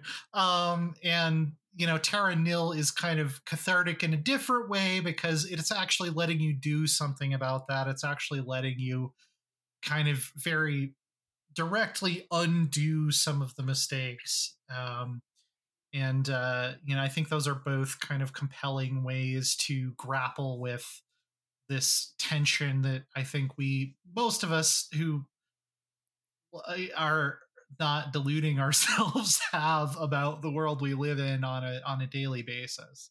So Well, I like that that Terra Nil kind of is a, a maybe a slight um uh what's the word I'm looking uh, like antidote for doomerism in that it's Yeah. focused on like local discrete tasks Yeah. that can be done to clean up a place and, and restore an ecosystem and and so I I, I really appreciate it on that level. It's the, Uh, the that- what's the poem about the throwing the starfish back into the water or whatever that when we all had to learn in English Oh. class where it's like, oh, you can't what what difference does it make? And it's like, well, I made a difference for this one. You know, it's it's Yeah. that kind of vibe. Yeah.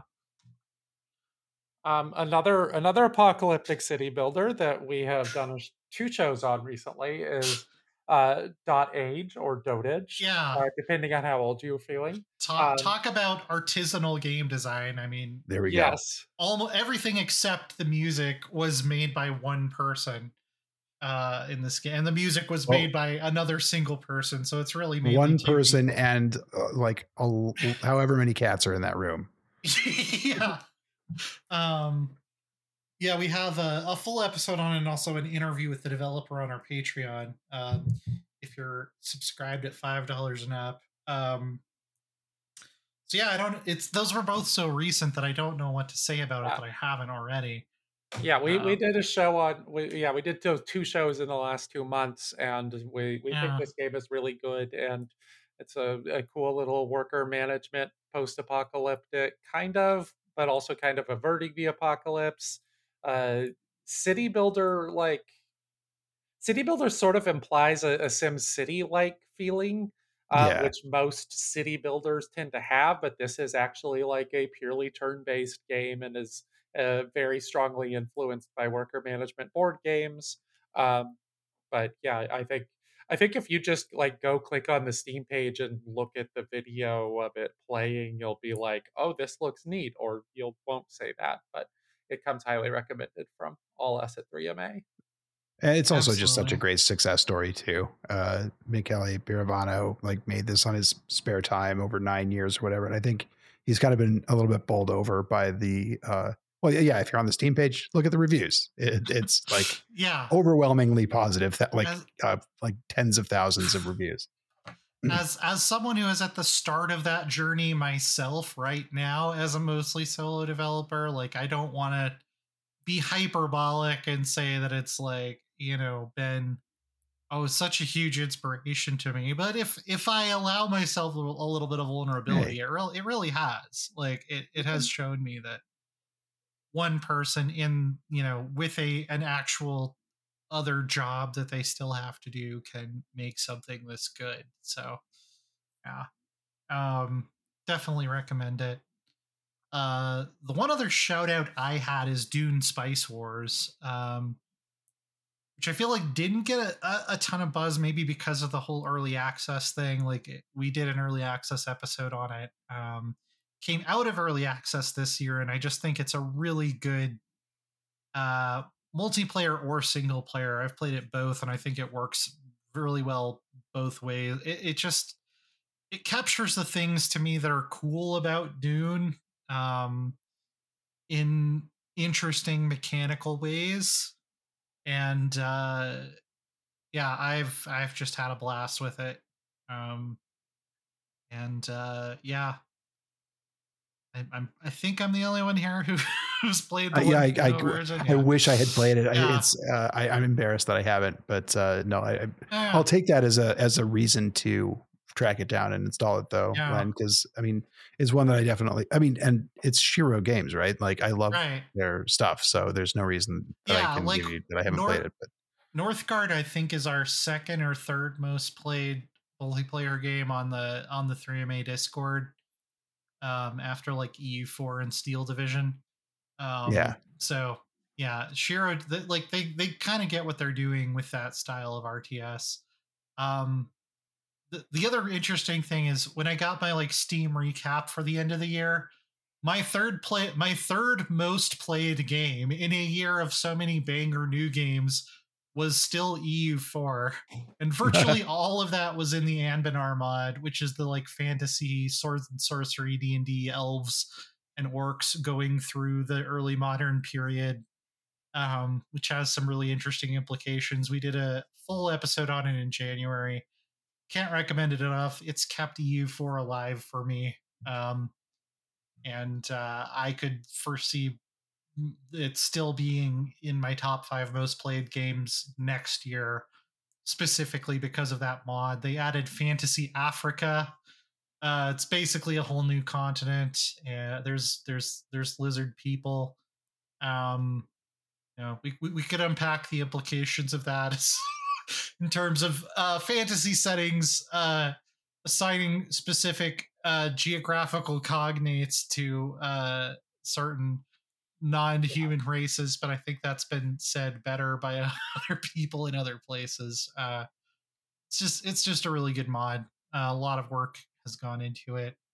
Artisanally Uh, crafted. There you go. Um, Um, we we missing anything? Any any I would- last little? I I would say a last thing to to talk about is stuff that we we missed this year and wanted to get to. Yeah, there's a lot of those for me. Yeah.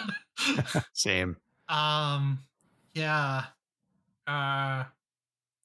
I'm trying to like specifically strategy. I know like one of the biggest ones for me was Slay the Princess, which I which is not strategy, but I've heard a lot of good things about. Yeah. One that uh, I really wanted to play is uh, Cantata, and Yeah. Oh, I yeah. have just not had a chance to. Like, it just looks so different and cool, and I have not had a chance to. to uh, That is this year, right? Like, I think it left early access, yeah, in August, and it just. Uh, I don't. I don't fully understand what it's doing. Uh, I, I I played like maybe twenty minutes of it, um, but that like, and that was in early access, so I. I that's one I, I I wish I'd gotten more of a chance to check out.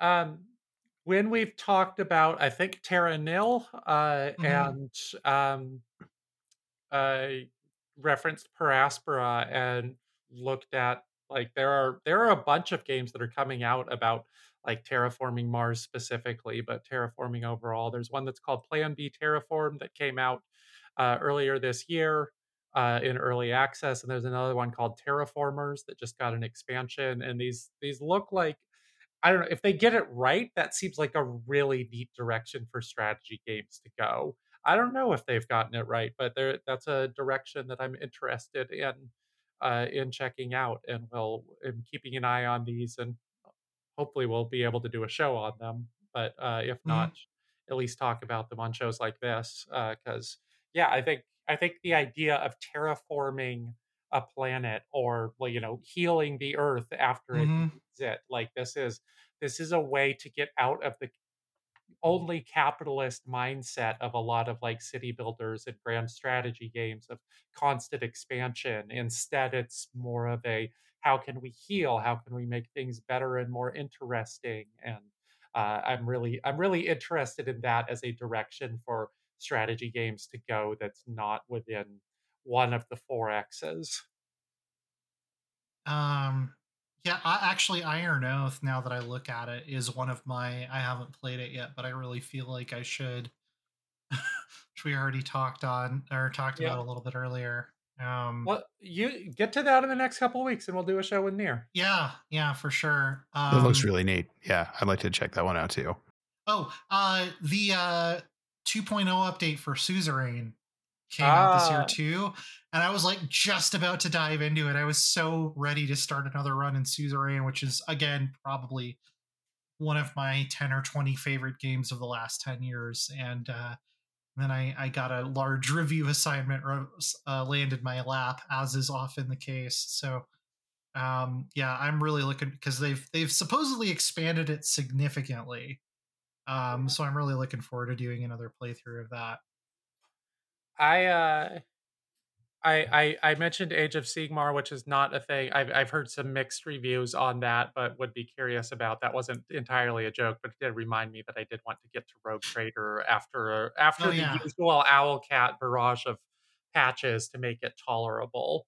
Uh, It is But- really good. I forgot to include that with tactical RPGs uh, somehow, but uh, I do really, I did really enjoy Rogue Trader, both as an RPG and as a tactics game.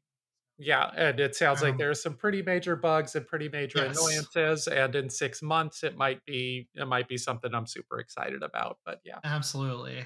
Yeah. There was a big patch for Rogue Trader today, I think. Um, Okay. But yeah, so I, they they are getting, I think, some of the bigger, like more disruptive issues addressed with some quickness. So, but man, yeah, I love that game. Yeah. Especially playing as an Imperial Commissar and having uh like dialogue options. we talked about those moral choices, man. the There's some like I believe they have a built an ability where you can literally shoot your teammate and it gives them some kind of a buff. Just- yeah. extremely war like diving into the like satirical intent of Warhammer. Age of Sigmar, I did play uh Realms of Ruin, the press preview beta for that, and it actually was pretty decent of what I played of it.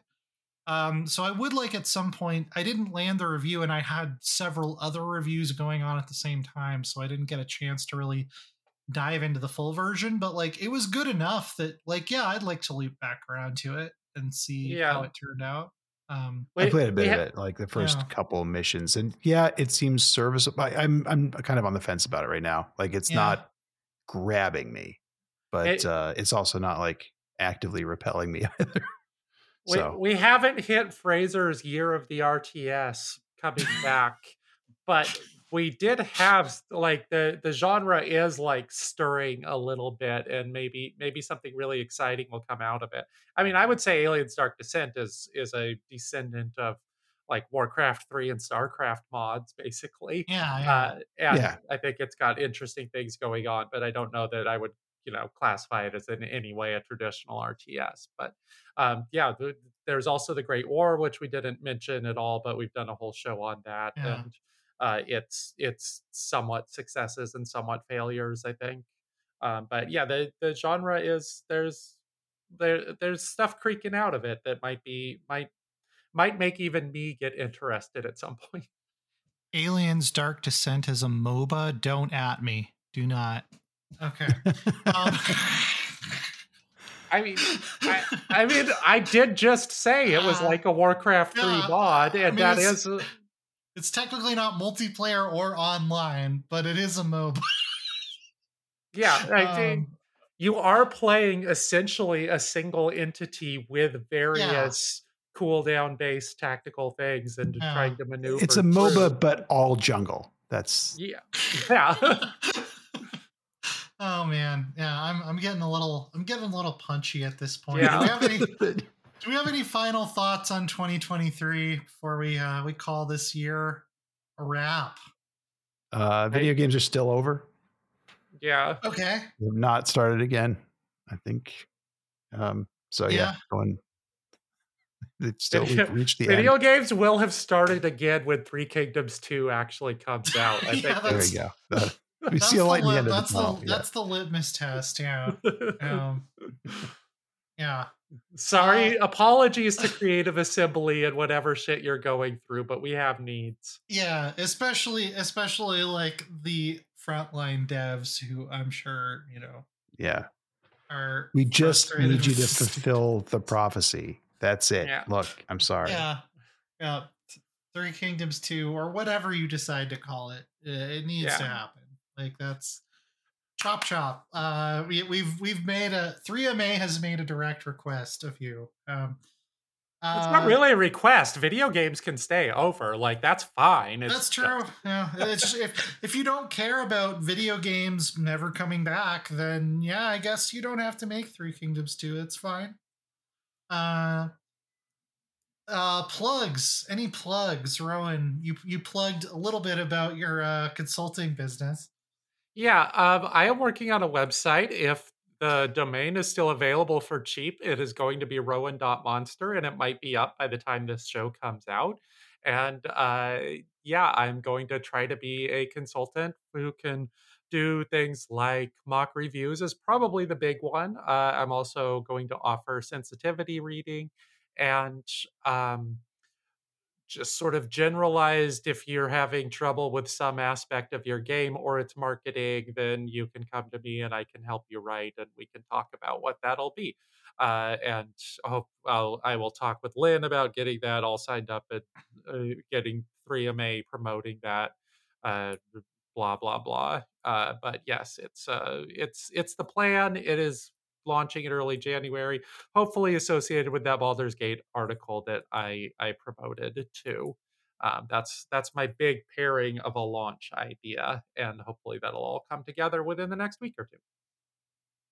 I am also on a science fiction movie podcast called Total Massacre. We just finished Philip K. Dick Simber, and we are doing a requests month for uh, January, which is going to start with Dark City. So if you want to look for Total Massacre wherever you listen to podcasts, uh, we used to be an action movie podcast. Now we are a science fiction movie podcast. Ian, where can people find your other stuff? Uh, you can find me on uh, taptap.io. Uh, in fact, uh, I'd love to have a bunch of uh, Three Moves Ahead uh, listeners uh, sign up and just like express interest in strategy games because that will give me more opportunities to write about them. It's sort of a social platform, uh, but also a games platform. it's historically been highly mobile focused, but over the past year, we've been pushing and uh, uh, or yeah, building out our uh, coverage of basically PC and console games uh, across the board. So um, it's exciting and new, but yeah, we'd we'd love to have more people who are I well selfishly would like to have a lot more people who are uh, super stoked about uh, strategy games uh, on board, um, just to let uh, I don't know let the algorithm know that that's an interesting thing that people uh, like to play. So um, yeah, but yeah, if you go to taptap.io or you can find the app on the Google Play Store or um, App Store, whichever your preference. So, yep, that's me. And I'm on Blue Sky mouthing off constantly. So you can find me there too. And posting cat pics. Yeah, do you want to plug your uh, your your your small plastic men? What's what's going on with those guys? yeah, the, well, I'm I've uh, yeah I've made the uh, probably um, ill-informed decision to start buying plastic Warhammer physical models. I've played so many uh, video decision. games. I think it's a great decision. It's kind of what I found out though is like once you walk into a Warhammer store and then walk out with an object that you've purchased, you have you haven't made a normal purchase. What you have now is like a relationship like you would have with a yeah. car dealership. Um, so you just keep yeah. going back yeah. uh, to get we, things fixed. We should do an episode on like Warhammer tabletop, Winter of Wargaming 2024. Like that that counts. We should we should go for it. well, I'm um, I'm currently working on a uh, on a uh, Chaos Space Marine army that's probably going to be Black Legion, uh, who are arguably boring, but they've kind of got a cool look to them, and uh, yeah, so we'll see. It's it's about the aesthetic when it comes to Warhammer, you know. It is, and I'm I'm an old uh, Pittsburgh Steelers fan, so the Black Legion kind of just made sense. Okay, well, we just lost a, a bunch of listeners just now, but uh, uh, other than this podcast, I'm working on a video game. I think it's a pretty interesting idea. I'm probably going to be launching some kind of dev blog in January. Uh, don't expect to play it anytime soon because making a video game as one person obviously takes many years. Um, but that's the main thing I'm doing other than this and writing stuff at like IGN and PC Gamer and other websites you've heard about. Three Moves Ahead is hosted on the Idle Thumbs Network. You can find us there at idlethumbs.net slash 3MA. And we are, of course, supported by listeners like you at patreon.com slash 3MA. Uh, we are trying to schedule the Ridley Scott's Napoleon episode. I'm hoping to have it out before the end of the year. Um, but if not, we'll give you another bonus episode in January to make up for it. I'm not going to count that as next month's episode. Uh, and uh, yeah, really always appreciate all of your support there. Um, the fact that I'm able to work on a video game at all is largely due to that support.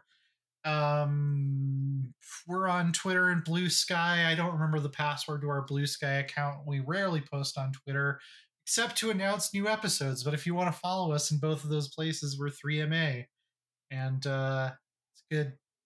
It's a pretty good place to find out what we're up to, um, uh, including streaming, which we're going to be doing more of next year uh, at uh 3ma twitch.tv slash 3ma live you can really tell we've been recording for two hours now because my sanity is almost completely gone uh, so for Ian and for Rowan, uh, and for the year that was 2023, this is Len saying, We'll see you in the next one. Uh, edit, gonna insert and edit right here. I had another point, but I've been podcasting for too long and I don't remember what it was. Um, we were talking about suzerain, and then I had a thought. And what was it?